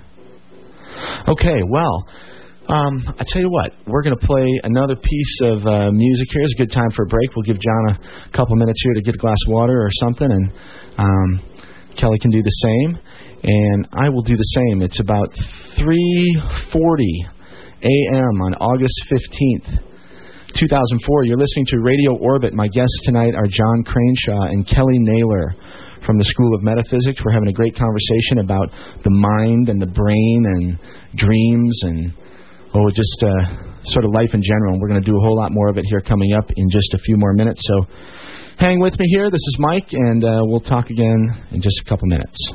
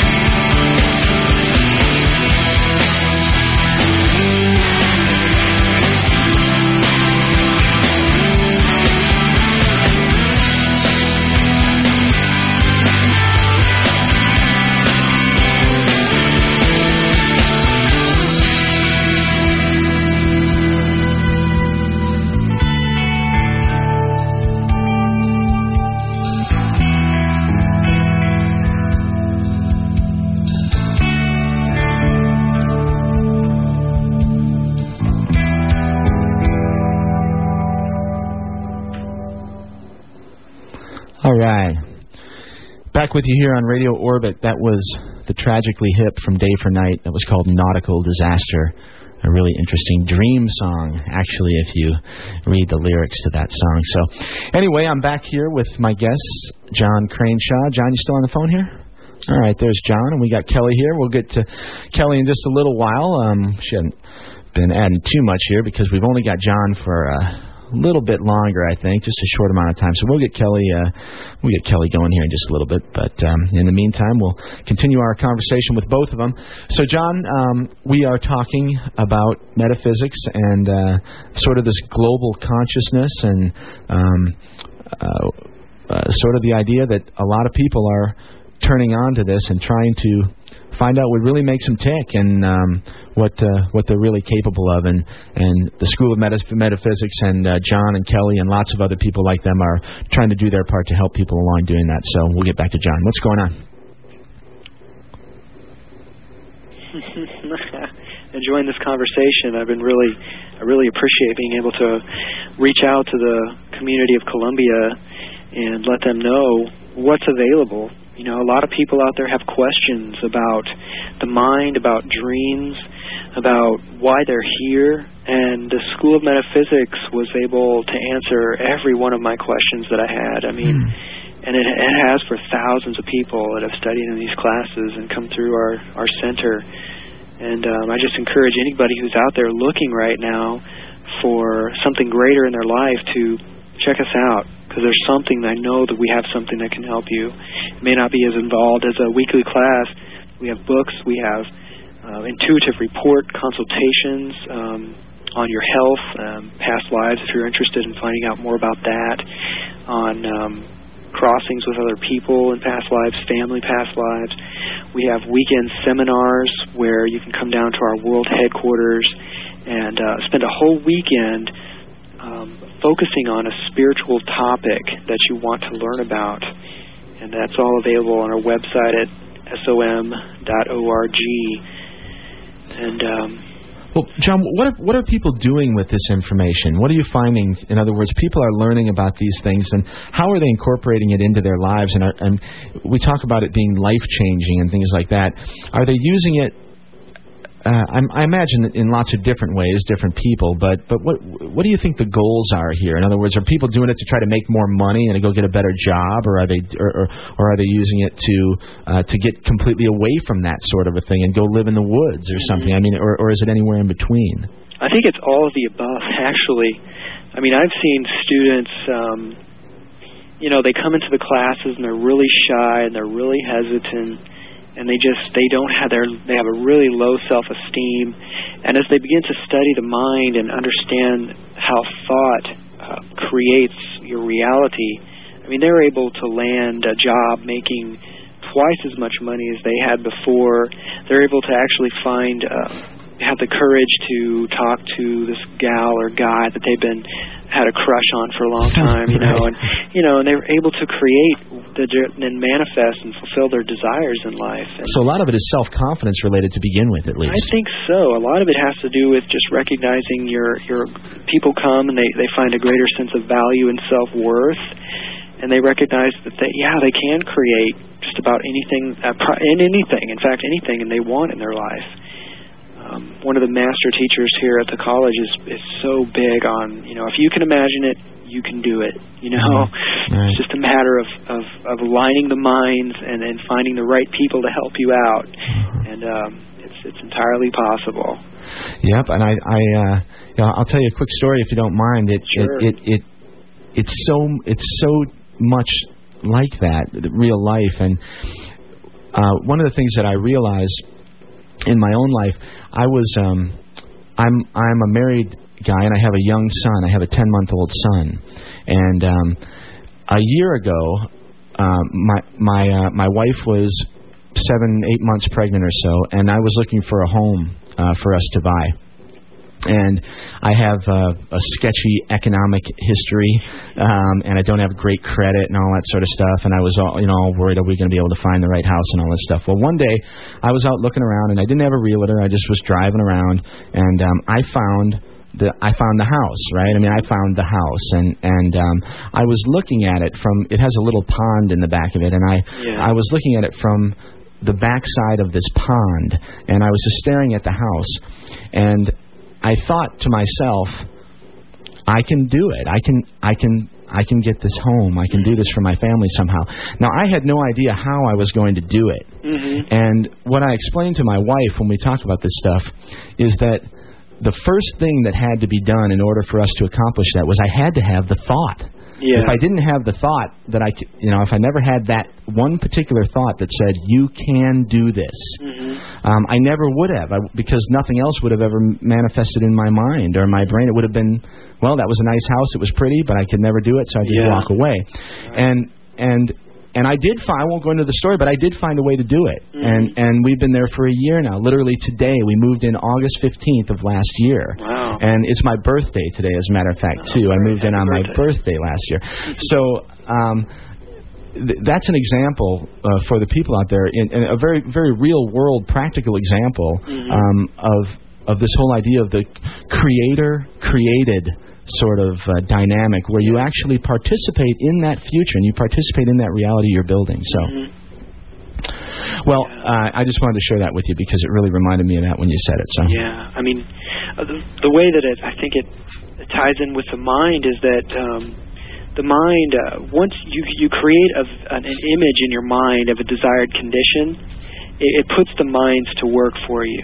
You Hmm. know, um, it engages your subconscious mind, and, and and through your subconscious mind, you're drawn to the right people, the right situations, and the right conditions in order for your image to become a reality. right. And um, Very good point. And, and and another perfect example is the fact that you and me are talking on the phone right now. right. You know, in other words, we somehow we were connected. Mhm. Um, I wasn't familiar with you before yesterday. I wasn't familiar with Kelly before last week. Mhm. Um, but it's a sort of gravitational thing, or something happens Yeah. where this like-mindedness or something tends to uh, uh, tend to draw towards one another, and then and then and those are the people that end up being a part of uh, helping your own uh, cause or whatever. Mhm. And I think it's crazy because you see it on the you see the opposite side of it too. You know, you see um and I, I hate to put names on it, but the the one that comes to mind is Donald Rumsfeld. that just pops in mind. But you know, you also get the, the the opposite effect where you get the uh, people that are tending towards, uh, and I won't say good or bad. Because I don't like to use words like that because I think that, that that's putting a an ethical judgment on it, and I'm I'm not prepared to do that. I think Yeah. I think that heroism comes in lots of different shapes and forms, and and uh, morality and ethics are something that is a judgment made from outside. But in any case, uh, it seems like this birds of a feather thing.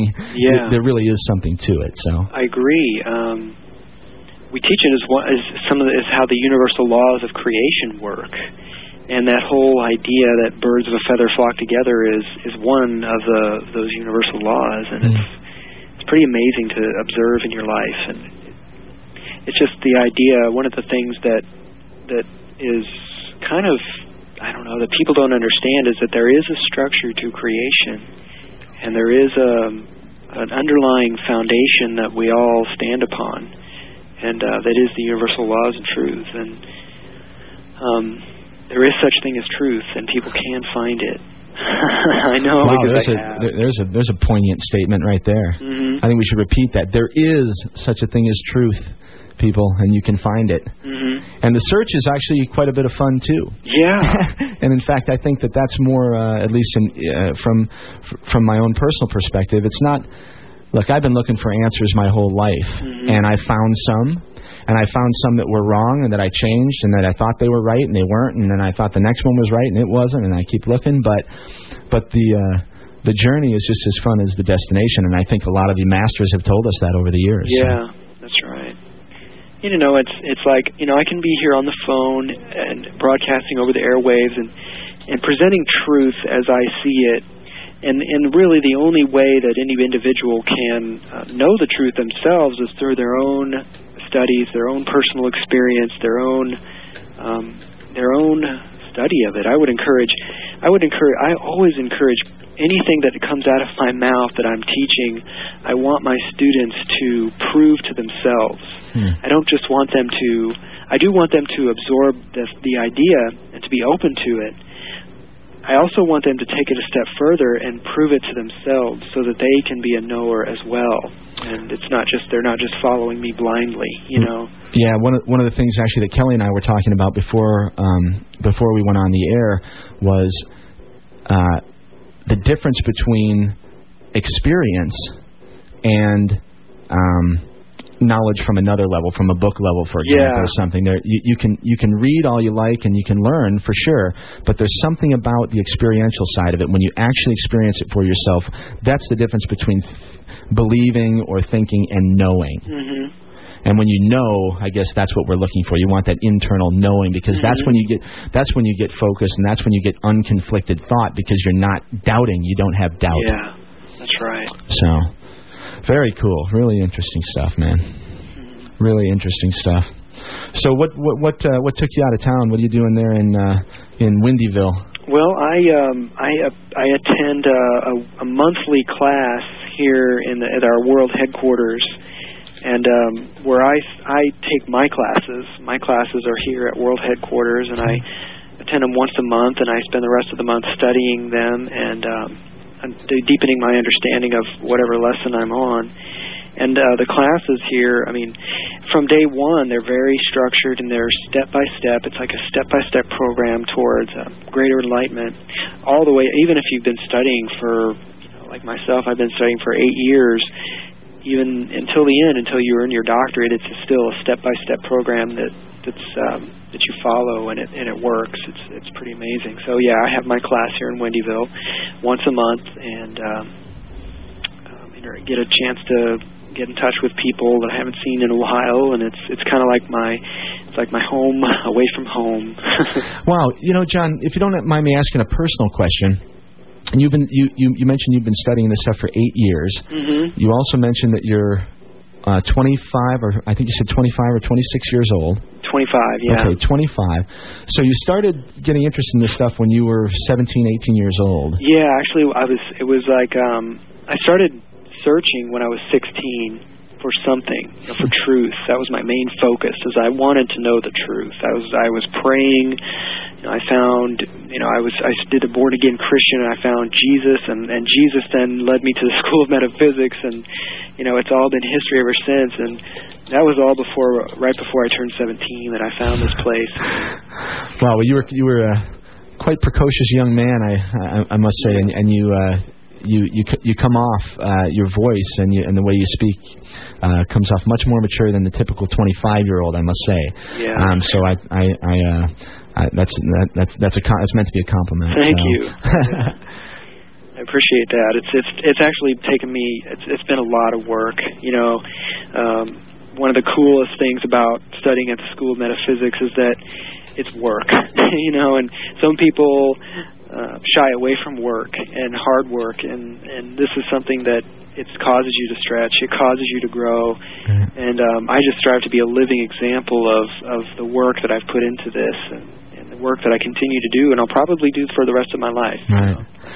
Well, you you uh, you hit another another thing, and uh, there there are no easy roads. Yeah. Uh, the the uh, if if it if it sounds too good to be true, it probably Probably is. is, that's right. And and and most most of the things that are worthwhile do require hard work. There's no question about it. Um, I it, it, it's just it's just the way it is. Nothing uh, nothing comes easy that's worth it. So so. All right. Well, listen, we're at the top of the hour here. And uh, boy, that first hour went by actually really quick. Um, let me ask you if you plan on staying with us here, if you want to hang around for a little while longer, or I would. I would like to inter- interpret a couple of dreams. If there's anybody out there who um, has some dream questions, um, all right. Well, let's. use us. Tap us out. We got so much knowledge that uh, needs to be given. All right, you guys, you heard it. Uh, the phone number is five seven three four four three eight two five five. That is the uh, the call in line. So if you guys call in and you got an interesting dream that you'd like to uh, have John and Kelly take a listen to and see if they can um, give you some insight into that, um, they would be glad to do that, and I'd be real interested to hear it too. So uh, we're going to take a break here uh, at the top of the hour, and we'll uh, play a song and then we'll take some phone calls. Hopefully, if you're out there you're not just laying in bed. You got enough energy to roll over and grab the telephone and uh, call us at 443 8255. And we'll be right back in a minute with John and Kelly from the School of Metaphysics. And what are we going to play here? I think we'll play this old Aerosmith song.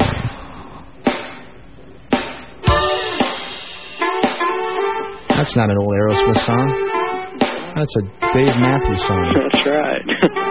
I don't like that. I'm going to put put something else on. I think that's the one I want right there, I think. See if that's better. That's the one I was looking for. Okay, enjoy this.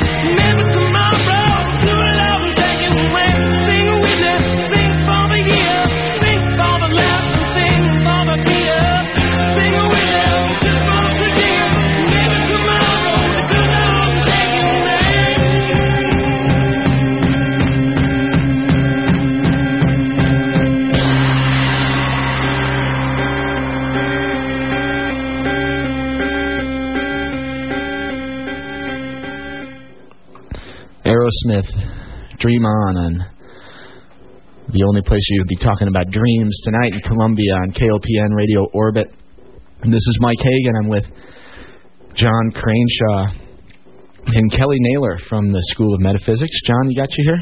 Yeah. All right, John's back with us, and Kelly, I see you right over there, and I know I got a signal coming across from you. Um, we are going to open the phone lines up. I told you guys before the break, uh, so I'm going to tell you again right now. The number is five seven three four four three eight two five five, and uh, give us a call, and you can describe what you've been dreaming about. And John and Kelly will listen intently and tell you what they see in that. Um, and uh, John and Kelly, for you guys, there, I tr- trust me, there are actually people listening.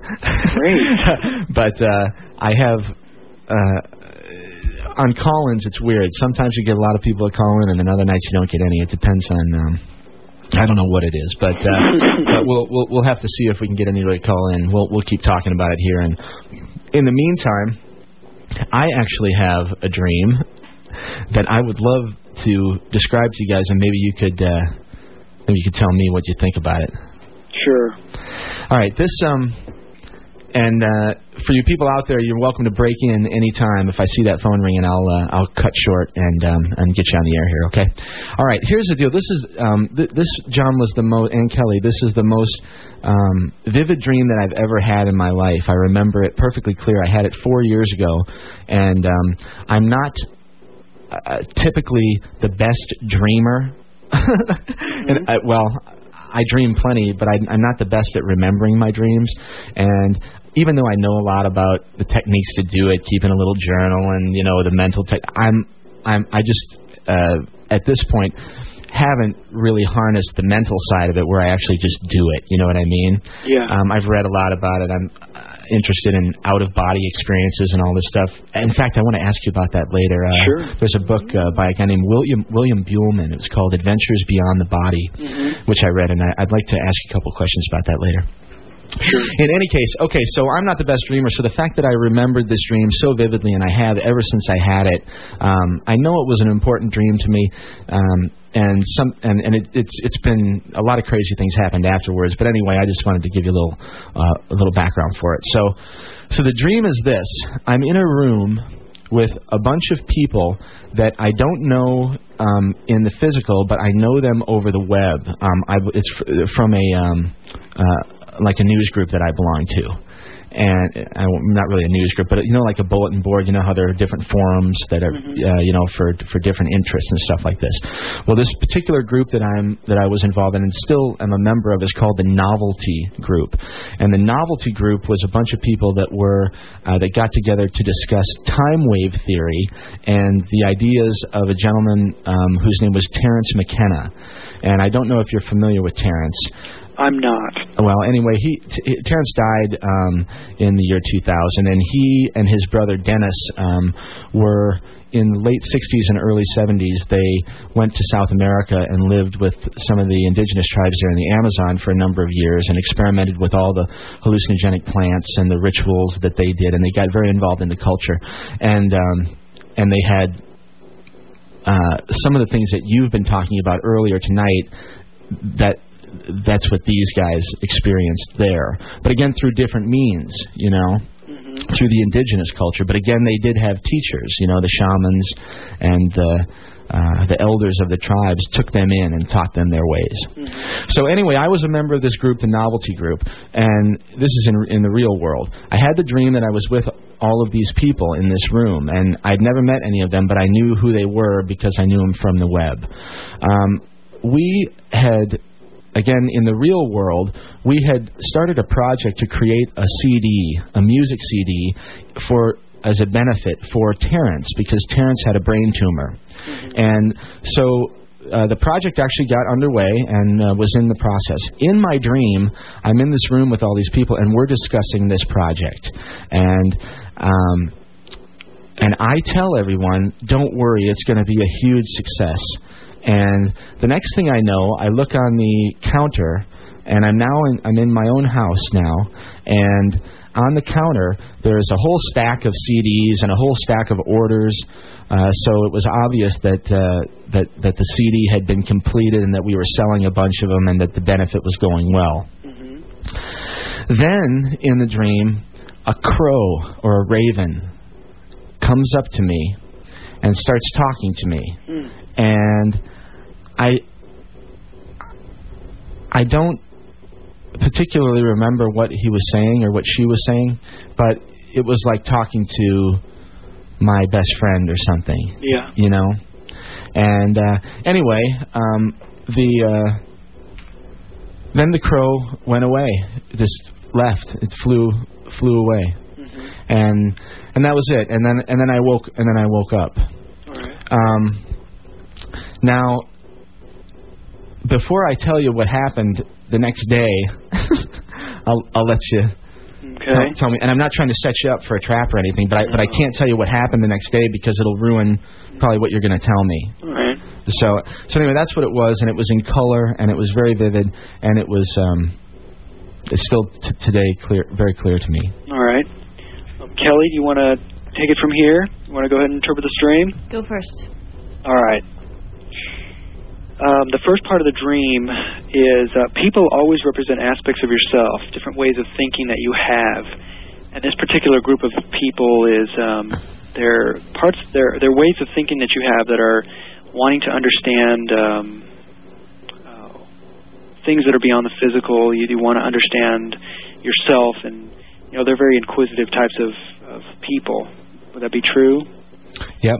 The, the people that are in the dream, they Oh, yeah, represent no, different. No question about it. Yeah, so they represent the way that the ways in which you're inquisitive, the ways in which you are doing that you are um, searching for truth, and um, there's also a way. Um, was this music? It was a music CD that you were putting together. Yeah, Music it was, album? Yeah, it was primarily a music CD with Okay. with, with some overdubs of Terence's speaking Oh, okay. uh, over the music sometime. But And there's also what this um, you are seeking to create greater harmony in your life, and as a result of creating harmony, you're um, experiencing greater value and self worth. And that's all symbolized. The music symbolizes harmony, Hmm. entrainment with the mind, and then the money that's coming from the sale of the music is the greater value and self worth. And so, as a result of of searching for truth and inquiring into the the nature of reality, you're finding greater harmony within yourself, and you're also finding greater value and self worth. Um, so, that's what the dream. The the bird represents um, past life understandings. Um, that's they. Um, it's an animal that it isn't bound by gravity. You know, they can Mhm. fly. That's kind of how subconscious mind is. It's not Mhm. bound by the physical. right. And uh, anytime you dream of birds, it's symbolic of past life understandings, things that come natural to you that no one taught you, that um, that you're using in the present day state, and um, you're you're becoming more aware of this particular um, understanding that you have, that uh, understanding of creation that you have. That's what the bird symbolizes. Okay. Wow, very interesting. It's very, um, you know, some dreams are precognitive. Mhm. Some dreams are. They always give you a like a snapshot of your your waking uh, thoughts Mhm. and attitudes the previous day.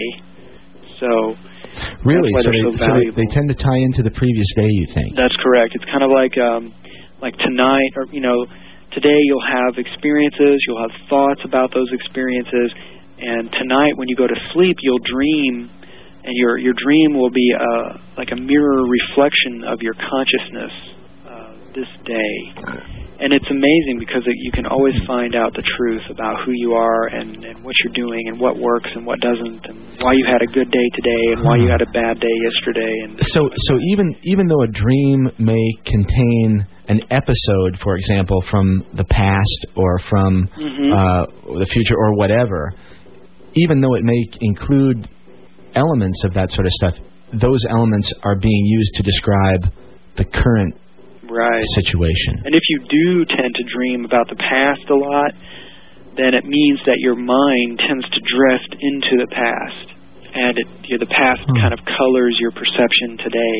Interesting. And uh, I used to have dreams about that all the time. I'd be back in high school, and it was true because I would, I would, you know, I, I would always have thoughts about what I did in high school and how I wish I'd done things differently, and my teachers would work with me on a daily basis to bring more and more of my attention to the present moment, and I stopped having dreams about high school. I started bringing more of my attention to the present moment, so I started having dreams about the present moment. So it was kind of a, it's kind of a, it's nice that way.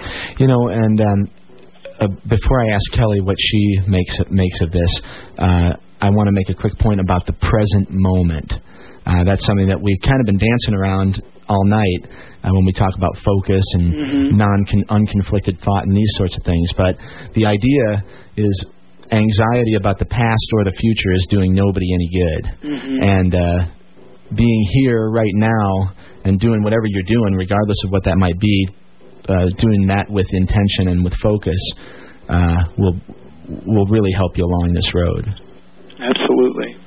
So, okay, Kelly, what do you think about? Uh, you, do you do you see anything significant? Well, I think that John's John was pretty. I agree with him completely. There's not much more that I can add to that. Um, I think, like he said, that you were using um, knowledge that you have gained and um, permanent understandings that you have with creating harmony and and understanding that those kinds of creations would come to fruition and and those come in, those came out in that moment and um, you probably use those a lot and Yeah. Okay. Well, what happened the following day? What happened um, was Terence died. Actually, he died that morning. Um, he died at about 5 a.m. that morning. I couldn't tell you what time I had the dream. The dream I probably had sometime after midnight, and he died within a few hours. Um, and I didn't realize it until the next morning. Um, I had a dog at the time. My dog died a couple years ago, but uh, he's awesome. He was an old fellow, so don't worry. He's he was 16 when he died. Um, anyway, uh, me and Elwood, my dog's name was Elwood, and I used to take him for a walk every morning. And uh, we went for our walk in the morning. It was about six o'clock in the morning, and it was really cold. It was in May. It was in April or May, and in Denver, Colorado, and it's kind of chilly in the morning. Oh yeah. Um, so anyway, we were walking. There was, and it's really quiet that time of morning. It's one of those times, you know. I like to take walks in the early morning because it's before most of the people are up and the the rat race gets going, you know. So anyway, we were walking, and my dog. We should we we we'd only walk a short distance um, because he was so old and he couldn't walk very far. So we just walked around, around the block, and we were coming up the sidewalk on the other side of the block, and he stopped, and uh, my dog stopped, and he and talk, I mean talk about intuition and stuff. I could tell you stories about my dog, you know what I mean, and, and I'm sure many other people could, Mhm. um, because uh, the animals are involved in all this stuff too, just like the plants are, just like the rocks are, just like the trees are. Mhm. So anyway, um, Elwood stopped and looked up, and had he not looked up, I wouldn't have looked up, and I looked up, and right maybe ten feet above my head was a big crow, a big Hmm. raven, just sitting there all by itself in the tree, Wow. and and I thought, holy. Uh, holy, I can't say it on the radio. you know? Yeah. Uh, and I, I couldn't because this dream was right in my mind, and I had just had this incredible raven sort of image in my dream, and there it was in the in the real world, right in front of me, just looking at me, and uh, and then it flew away, and I walked back to the house, and I thought, you got to be kidding me. And then I went I went to uh, I went to work or whatever, and I checked my email, and I found out later that day that Terence had died that morning, and I've never, and I mean, it's uh, it's something that I still have yet to really uh, reconcile. I mean, that doesn't bother me. I love it, to be honest. I think it was an incredible experience, and I know that. Uh, uh, that it, you know, that I experienced it for a reason. But anyway, that's that, that that's sort of the end of the story. So, Yeah. uh, and I'm actually going to interview his brother Dennis in uh, in a couple of weeks, and uh, that should be a really really interesting interview. In fact, it might be something that you guys would be interested in. Yeah. Sure. So maybe I'll try to get you a copy of it or something. Yeah. Oh, by the way, uh, that that that reminds me. Let's let let's uh, the phones. By the way, everybody are four four three eight two five five. If you want to call in and find out uh, uh, what John and Kelly think about about what you're dreaming, that was actually very insightful for me, and I'm glad that I was able to have the opportunity to talk to them and and. Um, and ask them that question. So take advantage of this, you guys. Uh, if you're out there and you have a question, call. 443-8255. Um, and the website is uh, som.org, www.som.org. And what was the other one, John? It's called uh, www.dreamschool.org. Okay, dreamschool.org. Mm-hmm. And um, you can uh, get involved there and see what uh, see what these guys are all about. So, okay, 20 after the hour. We're going to take a short music break here and uh, let you guys get up and put some clothes on and get to the telephone so you can call John and Kelly. Um, hey, by the way, I also archive this stuff on the web, you guys. Um, and uh, this interview within a week or so will be available on the web. So what you might do, uh, John, I may, if if you'd like, I'll I'll uh, send you a copy or something, and if you guys, or I can just direct you to that link, and if you guys want to direct your uh, uh, students or anybody that might be interested, if they want to hear this interview, um, they could hear it live over the, well, not live obviously, but they can hear it archived um, and streaming over the web. Okay. So that's cool. That way, um, even if uh, even if we don't have um, a whole lot of people listening tonight, we'll definitely get a lot of people listening over the web because I, um, believe it or not, I have I have I have got a pretty good listenership over the web already. So Good. so anyway, okay. Well, actually, we got a call coming in. Can you believe it? Here, hold All on right. a second. Okay, this should. Let's see if I just push this. It should work. Hold on a second. All right, call. Are you there? Yeah. Hi, who's this? Uh, my name's Deborah. I'm getting ready to go to bed. I just wanted to let you all know that you do have a listener. Well, I, I Thank can't you, get a hold of my dream journal that um, I have some of my papers kind of mixed up. So um, I just wanted to let you all know somebody's listening. Well, thank you, Deborah. We appreciate you. Sure, there's not something real quick that you'd like to ask Uh, uh, to right Kelly on- or John? No, I'm so tired right now. I'm just going to go to bed. All right, well, go go have uh, go have a nice dream then. Okay. Okay. All right, take care of yourself. That's good to know. yeah, Well, that, there's one. Usually, when there's one, there's more.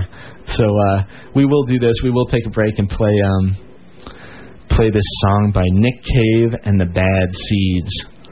This is like one of my favorite songs. It's called Red Right Hand, and uh, we'll be right back with John and Kelly and your phone calls in just a second. This is Mike Hagan. You're listening to Radio Orbit on KOPN 89.5 FM.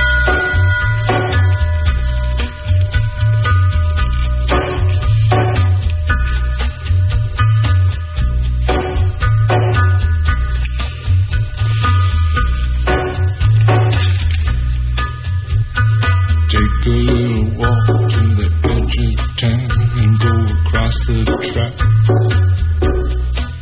Where the viaduct looms like a bird of doom as it shifts and cracks.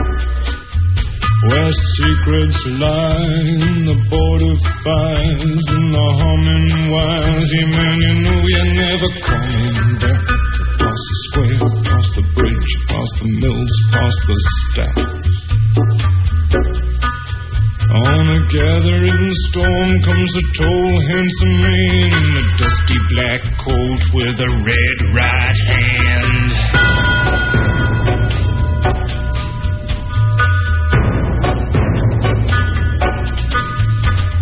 Wrap you in his arms, tell you that you've been a good boy.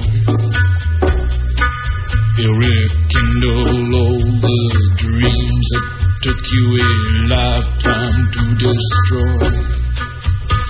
He'll reach deep into the hole, heal your shrinking soul, but there won't be a single thing that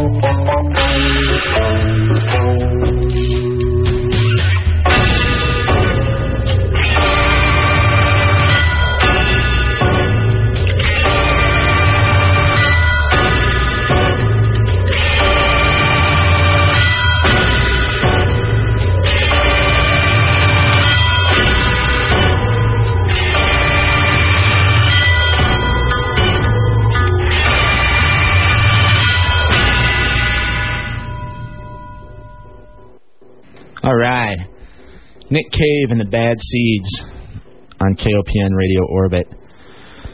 You've been listening to me, Mike Hagan, talk with Kelly Naylor and John Craneshaw for the last little bit. And we're going to be talking for about another half hour or so here. Uh, John, we got you there? Yeah. Okay, cool. And there's Kelly. Hey, um, Kelly and I were talking a little bit during the break, and uh, uh, let me give the phone number out again real fast. Uh, Four four three eight two five five. You guys got you got a half hour left if you want to have some interesting uh, talk about your dreams. Four four three eight two five five. Give us a call. Um, Kelly told me that I should uh, uh, that, that I should follow up with this. And the dream that I had, I had this sort of intuitive knowledge, or what I felt uh, was um, that this crow actually res- represented Terence, the guy who actually had died. And that's just what it felt like to me. And and what I wanted to point out was that even though that wasn't something that you came up with initially with your interpretation, that that that is not that big of a deal. In other words, these things happen on many different levels Yeah. and maybe you could talk about the about that and about how how these things can have meaning on many different levels. Because like for me dream dreaming uh on on one level for me it's just a part of it's just part of the walkabout. You know? I mean I, I i get up in the morning i go to the mailbox and then i go dream or whatever. It's part of the deal. Hmm but I also understand that at different levels that these dreams can uh, provide lots and lots of information. So maybe you could talk, John, a little bit about these levels and things. Sure. Um, I think the place to begin is the whole idea that dreams are. I, I think this is the best way to put it. The dreams were not intended to be taken literally. I mean, I think I think a lot of people can agree with that. I think there's a, a majority of people with, can agree that dreams are definitely not literal. Okay. They are symbolic, and they are communicated in what's called the universal language of mind, which is a language of pictures. And the pictures represent certain mental functions, and they're, it's based on it's a language that's based on function. You know, like if you ever have a, a, a symbol that you want to understand, you just ask yourself, well, what's the function of this of this object? And that'll give you insight as to what the symbol, what it means in the language of mind. Hmm, interesting. Um, that's that's the I think that's the first level that I look for when I begin interpreting dreams is the functionality of each symbol, each object in my dream. So a uh, um, as an example, maybe from both sides of the spectrum, a um, a heart or a gun. hmm What th- those would would indicate what? A gun represent a gun is the function of a gun is to is to kill something. hmm whether it be it doesn't matter what it is. It's usually the reason that guns were created is to kill. Um so death then you look and see well what what's death in a dream language? Mhm. and death symbolizes change and transformation of energy and so you and so the function of a or the the symbol of a gun is the symbol of a it's your t- ability to change it's a Hmm. tool for change Interesting. Okay. so um, the heart, though, I guess it's it's the symbol of. You think of what you know. The heart is the symbol of love, of dedication and commitment, and understanding, compassion. So, though that's what a heart would symbolize. It's kind of Mhm. a, it's almost literal, not quite. Yeah. Yeah. Okay. And then there are some dreams that uh, foretell the future, and those dreams are kind of twofold. They have a dual meaning, in that um, they part of the meaning is to literally foretell the future, and part the other part of the meaning is to lend you insight as to what you're thinking and what your consciousness is like, and so that you can ultimately learn from it. And uh, usually, people who have precognitive dreams are very intuitive and uh, very in tune with their own subconscious mind. hmm That Okay. there's different meanings on Right. that on that level. Okay. Very interesting. How about um, how about lucid dreaming? Okay. Let's talk about that for a minute. Is that cool? Yeah, I'd like Kelly. Would you would you take over from here and share your wisdom and knowledge about dreams? She's shaking her head, saying, "Yep, I'd love to." Go for it. All right. Lucid dreaming is um, dreaming while you are awake, in essence, and being conscious of your dream state, being able to move in your dream state with awareness, okay. as in to choose to make change. What do you want to know? Well, um, okay. First of all, how do you know when you're lucid dreaming? How In other words, know? if a person is having a dream, what would be what would be the uh, um, the distinction between a regular dream and a lucid dream during the dream? Well, a very simple indication is um, are you making a choice in the dream? Okay. Say we're speaking in the dream and I decide that um, I want you to change. You, you, the aspect of myself that you represent. like my clothes? I want you to change in some way. That could be an expression. okay. Um, so I, um, I get rid of you. I, like John said earlier, to to I don't mean I don't want to be violent, but just to use an example that we've just been speaking of, I I kill you in some way. Okay. I'm changing you, the aspect of myself, and I'm doing that with consciousness. Okay. I say to myself in the dream, you have to change. Okay, so it's conscious awareness in while you're dreaming. Yes. That would be basically a definition: is that you're having a dream and you realize that you're dreaming, and then you're able to manipulate the dream because you realize you're in a dream. Yes. If, that, if, if I just confused everybody thoroughly. it's just being conscious of dreaming. I am dreaming. okay, just being aware that you're dreaming. That, yeah, that's that's the beginning stages of it. Okay, mm. and once you realize that, then um, what does it give you the ability to do? Ap- apparently, change, Change. that dream. Well, yes, change change the dream, um, which in essence is changing your own thought patterns, your own self, making changes within yourself. Okay. So lucid dreaming could be used as a tool for lots of different things then. Sure. In other words, it could be used as a tool um, in general. Yes. Yeah. For or it self. could be used for fun, maybe. For, well, you have to be careful though. I mean, there is a certain amount of responsibility. Okay, well, Uh, let's talk about that maybe because um, because I've had a dream, for example, where I can fly, or where I where I'm where I'm where I'm falling, and I realize as I'm falling that I'm dreaming. This is one of the few lucid experiences that I've had, and as I'm falling, once I realize it, then I just tell myself, okay, just fly, just fly, And you do? and I'm boom, I, I'm gone. That's right? wonderful. Yeah, so I'm, um, and it's very pleasant Yeah. you know it's a really cool feeling and it's like uh it's it's awesome and so for for I, I can almost see that if it were something that I were able to repeat uh, at will, Mm-hmm. I'd probably um, start to explore the fun side of it too. And I and I, and I want to find out if we're, if we're are we breaking any cosmic rules here, or what are we doing? no, no, no. I will give you this example though. Okay. Um, there is a an instance that I know of where a man was dreaming about uh, a big tiger in his dream. And he was scared of the tiger. And consciously, he made the choice to shoot the tiger, to kill the tiger. And what he discovered upon waking, um, over a matter of his experience in his waking life, was that he had destroyed his five five mile a day running habit.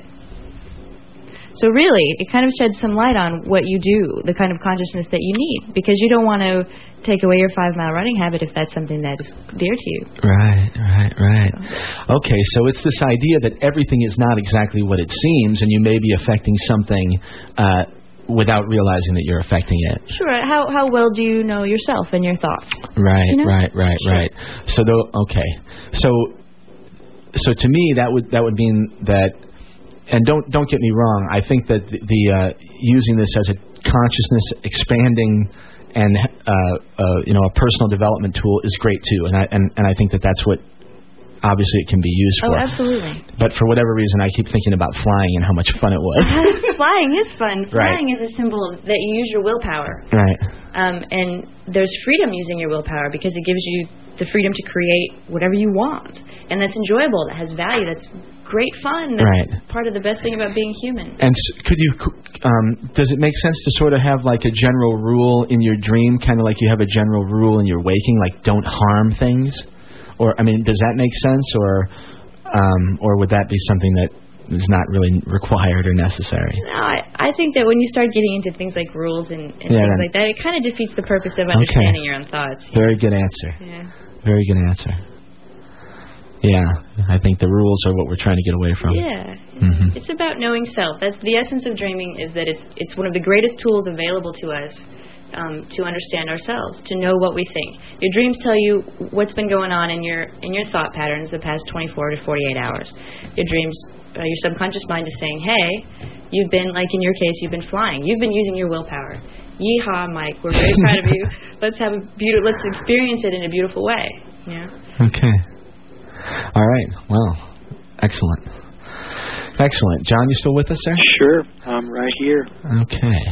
Well, lucid dreaming um, uh, is something that uh, I'm very interested in because I have experienced it a few times, and um, and it's something that I think that more people, if they understood it, would probably be very interested in it because, uh, like we're talking about here, there are lots of different levels about how you can experience it and how it can uh, benefit you, your life, um, and you can also uh, enjoy it. Um, so it's pretty cool stuff, and it's not that difficult. And maybe um, maybe you could tell us uh, some techniques uh, to try to help people uh, try it. I know that it's not real hard if you have a little bit of self control and a little bit of discipline, and uh, can can follow a couple of pretty relatively simple guidelines. What do you think, John? Well, I think that I mean the number one thing you need for greater dream awareness is the ability to concentrate. What happens is, uh, as you focus your mind throughout the day, you carry that focused mind with you into the dream state, and you're then able to um, function in the inner levels of subconscious mind in the same way you function in the physical, which is focused and directed and, and in control. And so that that would be the first step in learning to take control of your dreams. Um, actually, the first step before that is to learn the dream language, so that when you're confronted with this huge tiger and um, you have the opportunity to kill the tiger in the dream, you know exactly what it means by killing it, and you know what effects it's going to ripple out in your waking state.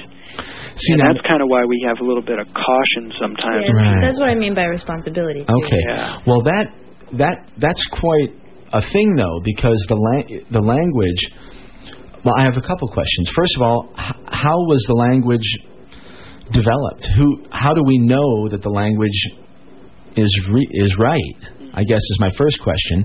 And where did it come from? And um, the second question, I guess, is uh, is it com- how co- is it general or how complicated is it? Is it a language like English? I mean, hopefully not, you know, uh, or or is it symbolic primarily? um, and how do we? Maybe you could just discuss that a little bit. Kelly, why don't you do that? You're the you want the language of mind uh, student, the major, I think. um, well, the the universal lang- it's called the universal language of mind Okay. because these are symbols that have been um, studied and researched uh, within the School of Metaphysics over the past 30 years, or some odd, more than 30 years. Um, symbols that we found to be true and universal, as in a vehicle like a car or a canoe or an airplane or something like that, um, is a vehicle in any culture, cross culturally in any time period. And a vehicle represents the body because it's, that's its function.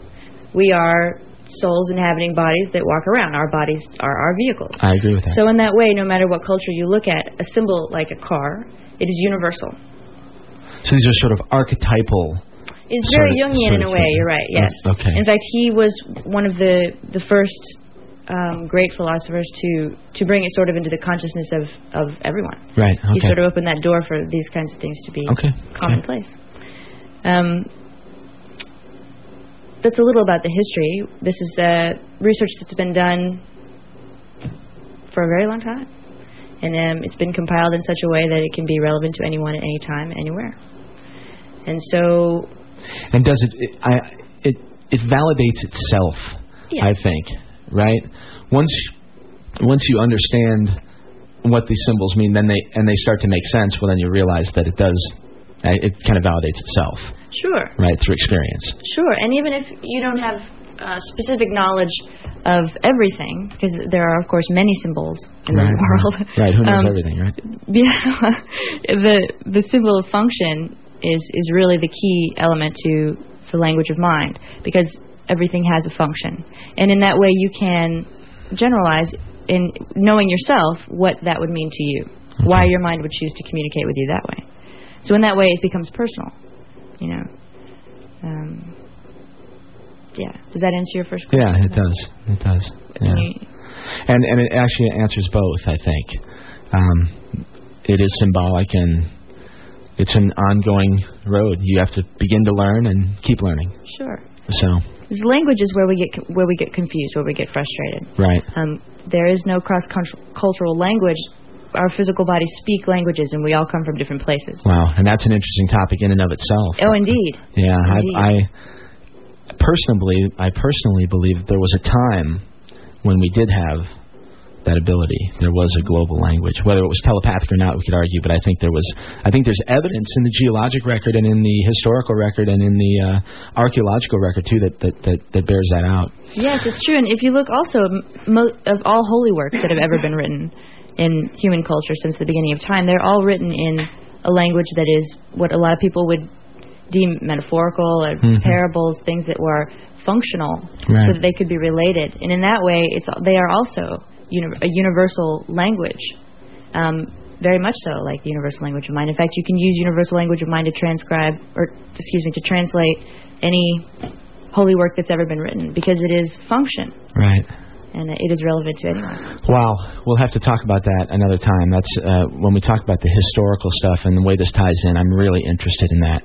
I tend to be, um, I'm a, I'm a buff on the on the ancient history stuff. I love it, and I think that there's so many answers there. Yeah. Um, so hey, okay, that's a good time to take one last break here. We'll uh, play a tune, and then we'll be back with John and Kelly for the last uh, ten minutes or so of the show, and we'll give you guys one last chance to call in, and then John will have uh, we'll have you guys wrap it up. Okay. Okay. All right. This is Mike Hagan. You're listening to Radio Orbit on KOPN 89.5 FM.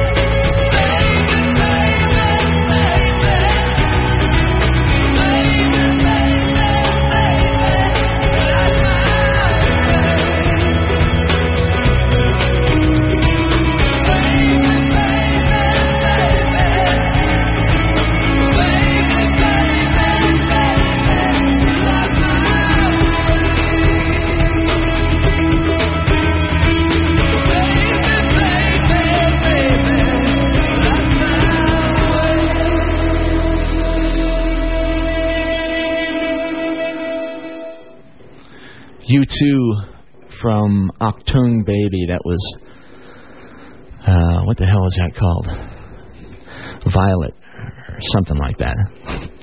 anyway, this is Mike Hagan.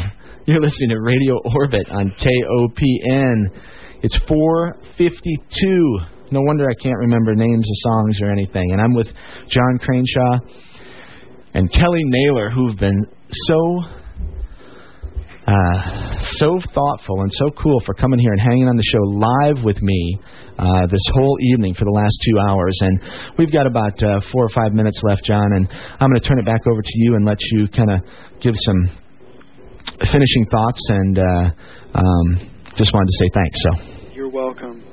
I'm really grateful for the opportunity to reach out to the to the listening audience there, whoever you are and wherever you are. The School of Metaphysics is um, located uh, downtown Columbia at 103 West Broadway, and uh, it's right across the street from Boone County Library, Boone County Public Library. Um, we offer classes in applied metaphysics. That we uh, we begin new classes each month, and um, you can call us at five seven three four four nine eight three one two.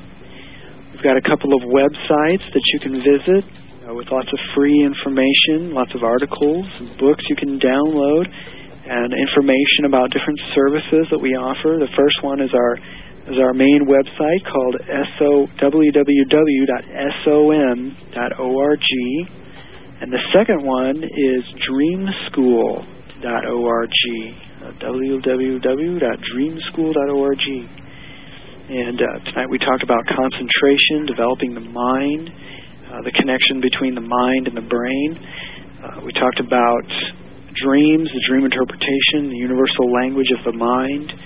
We talked about visualization, um, all kinds of different ways to develop the self through um, mental discipline and using the mind. And um, let's see, Kelly, is there anything else that we uh, should wrap up with? I think that about covers it. All right. Yeah, we um Kelly and I were actually talking at the break there when we were playing that U2 song about a couple other things, and there are there's lots more to talk about. Um, this stuff, uh, the historical connections and some of the uh, some of the ancient texts and stuff that uh, that sort of tie into this stuff are really interesting, and um, Kelly has a little bit of interest in that too, I think, and uh, that may be um, another reason to get back on the air here one of these days and talk about some more of this stuff. There is so much happening um, on so many different levels right now, uh, physically and uh, and non-physically, and um, I'm way into it all. I think it's really cool, and I think it's great that we have the opportunity to talk to people like you guys who are right in the middle of it. So um, uh, I appreciate it, and I guess. I guess we're going to finish the show here in a second. But you guys, thanks very much for being here, and we'll have to do it again, okay, John? Yeah, it's been my pleasure. I really appreciate this opportunity. Yeah, and uh, everybody out there, you guys, um, we'll uh, we'll do it again. You'll have a chance to call in again if you get some courage up. And um, we did actually have one pleasant woman that called in. Yeah, So uh, that was great. anyway, so uh, enjoy the rest of the weekend. And uh, thanks everybody for listening to Radio Orbit. I'm with you every Sunday from 2 a.m. to 5 a.m. This is Mike Hagan. Stay tuned for Carol Greenspan doing Jewish Spectrum, playing some beautiful music for you every Sunday morning. And uh, Carol will probably be rolling in here every every or uh, any minute now. She tends to be right about on time though, because she likes to get every last minute of sleep she can get and and have finish up those dreams uh, on on her own, I guess. So anyway, okay. Once again, Radio Orbit, KOPN 89.5 FM. Thanks. We'll talk to y'all next week.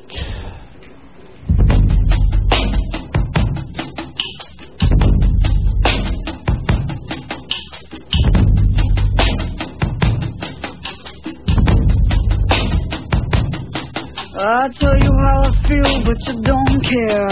I say tell me the truth, but you don't dare. You say love is a hell you cannot bear. And I say give me my back and then go there for all I care. I got my feet on the ground and I don't go to sleep, to dream. You got your head in the clouds you're not I all what you seem. This mind, this body, and this voice cannot be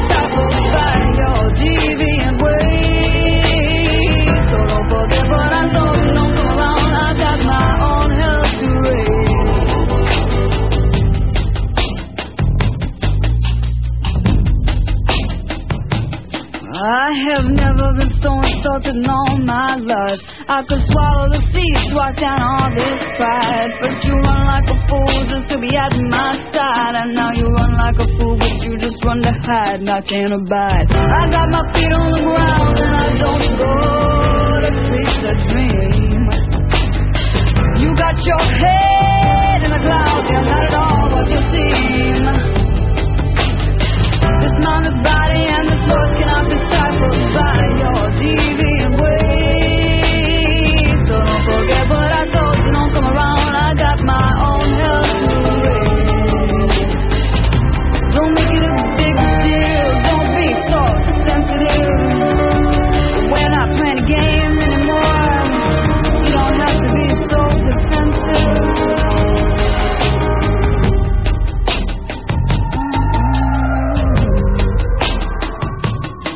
Don't you plead me your case, don't bother to explain. Don't even show me your face, cause it's a crying shame. Just go back to the rock from under which you came. Take the sorrow you gave and all the stakes you claim.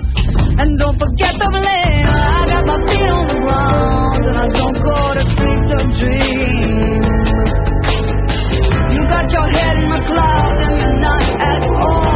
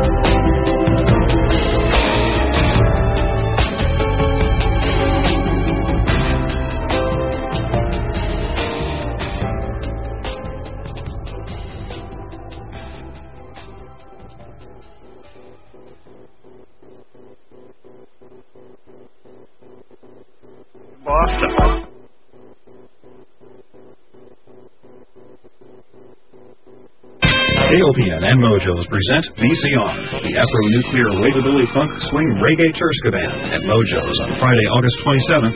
Doors open at 8 p.m. VCR will set the cosmic dance in motion. More information is available at KOPN.org or MojosColumbia.com. That's VCR live at Mojo's Friday, August 27th. Doors open at 8 p.m. VCR. VCR.